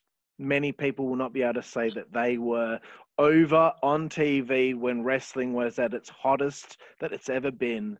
And you can say that you did that. And I hope you're very, very proud of what you accomplished in the wrestling business. Yeah. Yeah. Again, a blessed and charmed life, man. Right place, right time. And God given just, you know, looked after me and put me in the right place when I needed to be there. Excellent. And uh, thank you again. Yes, sir.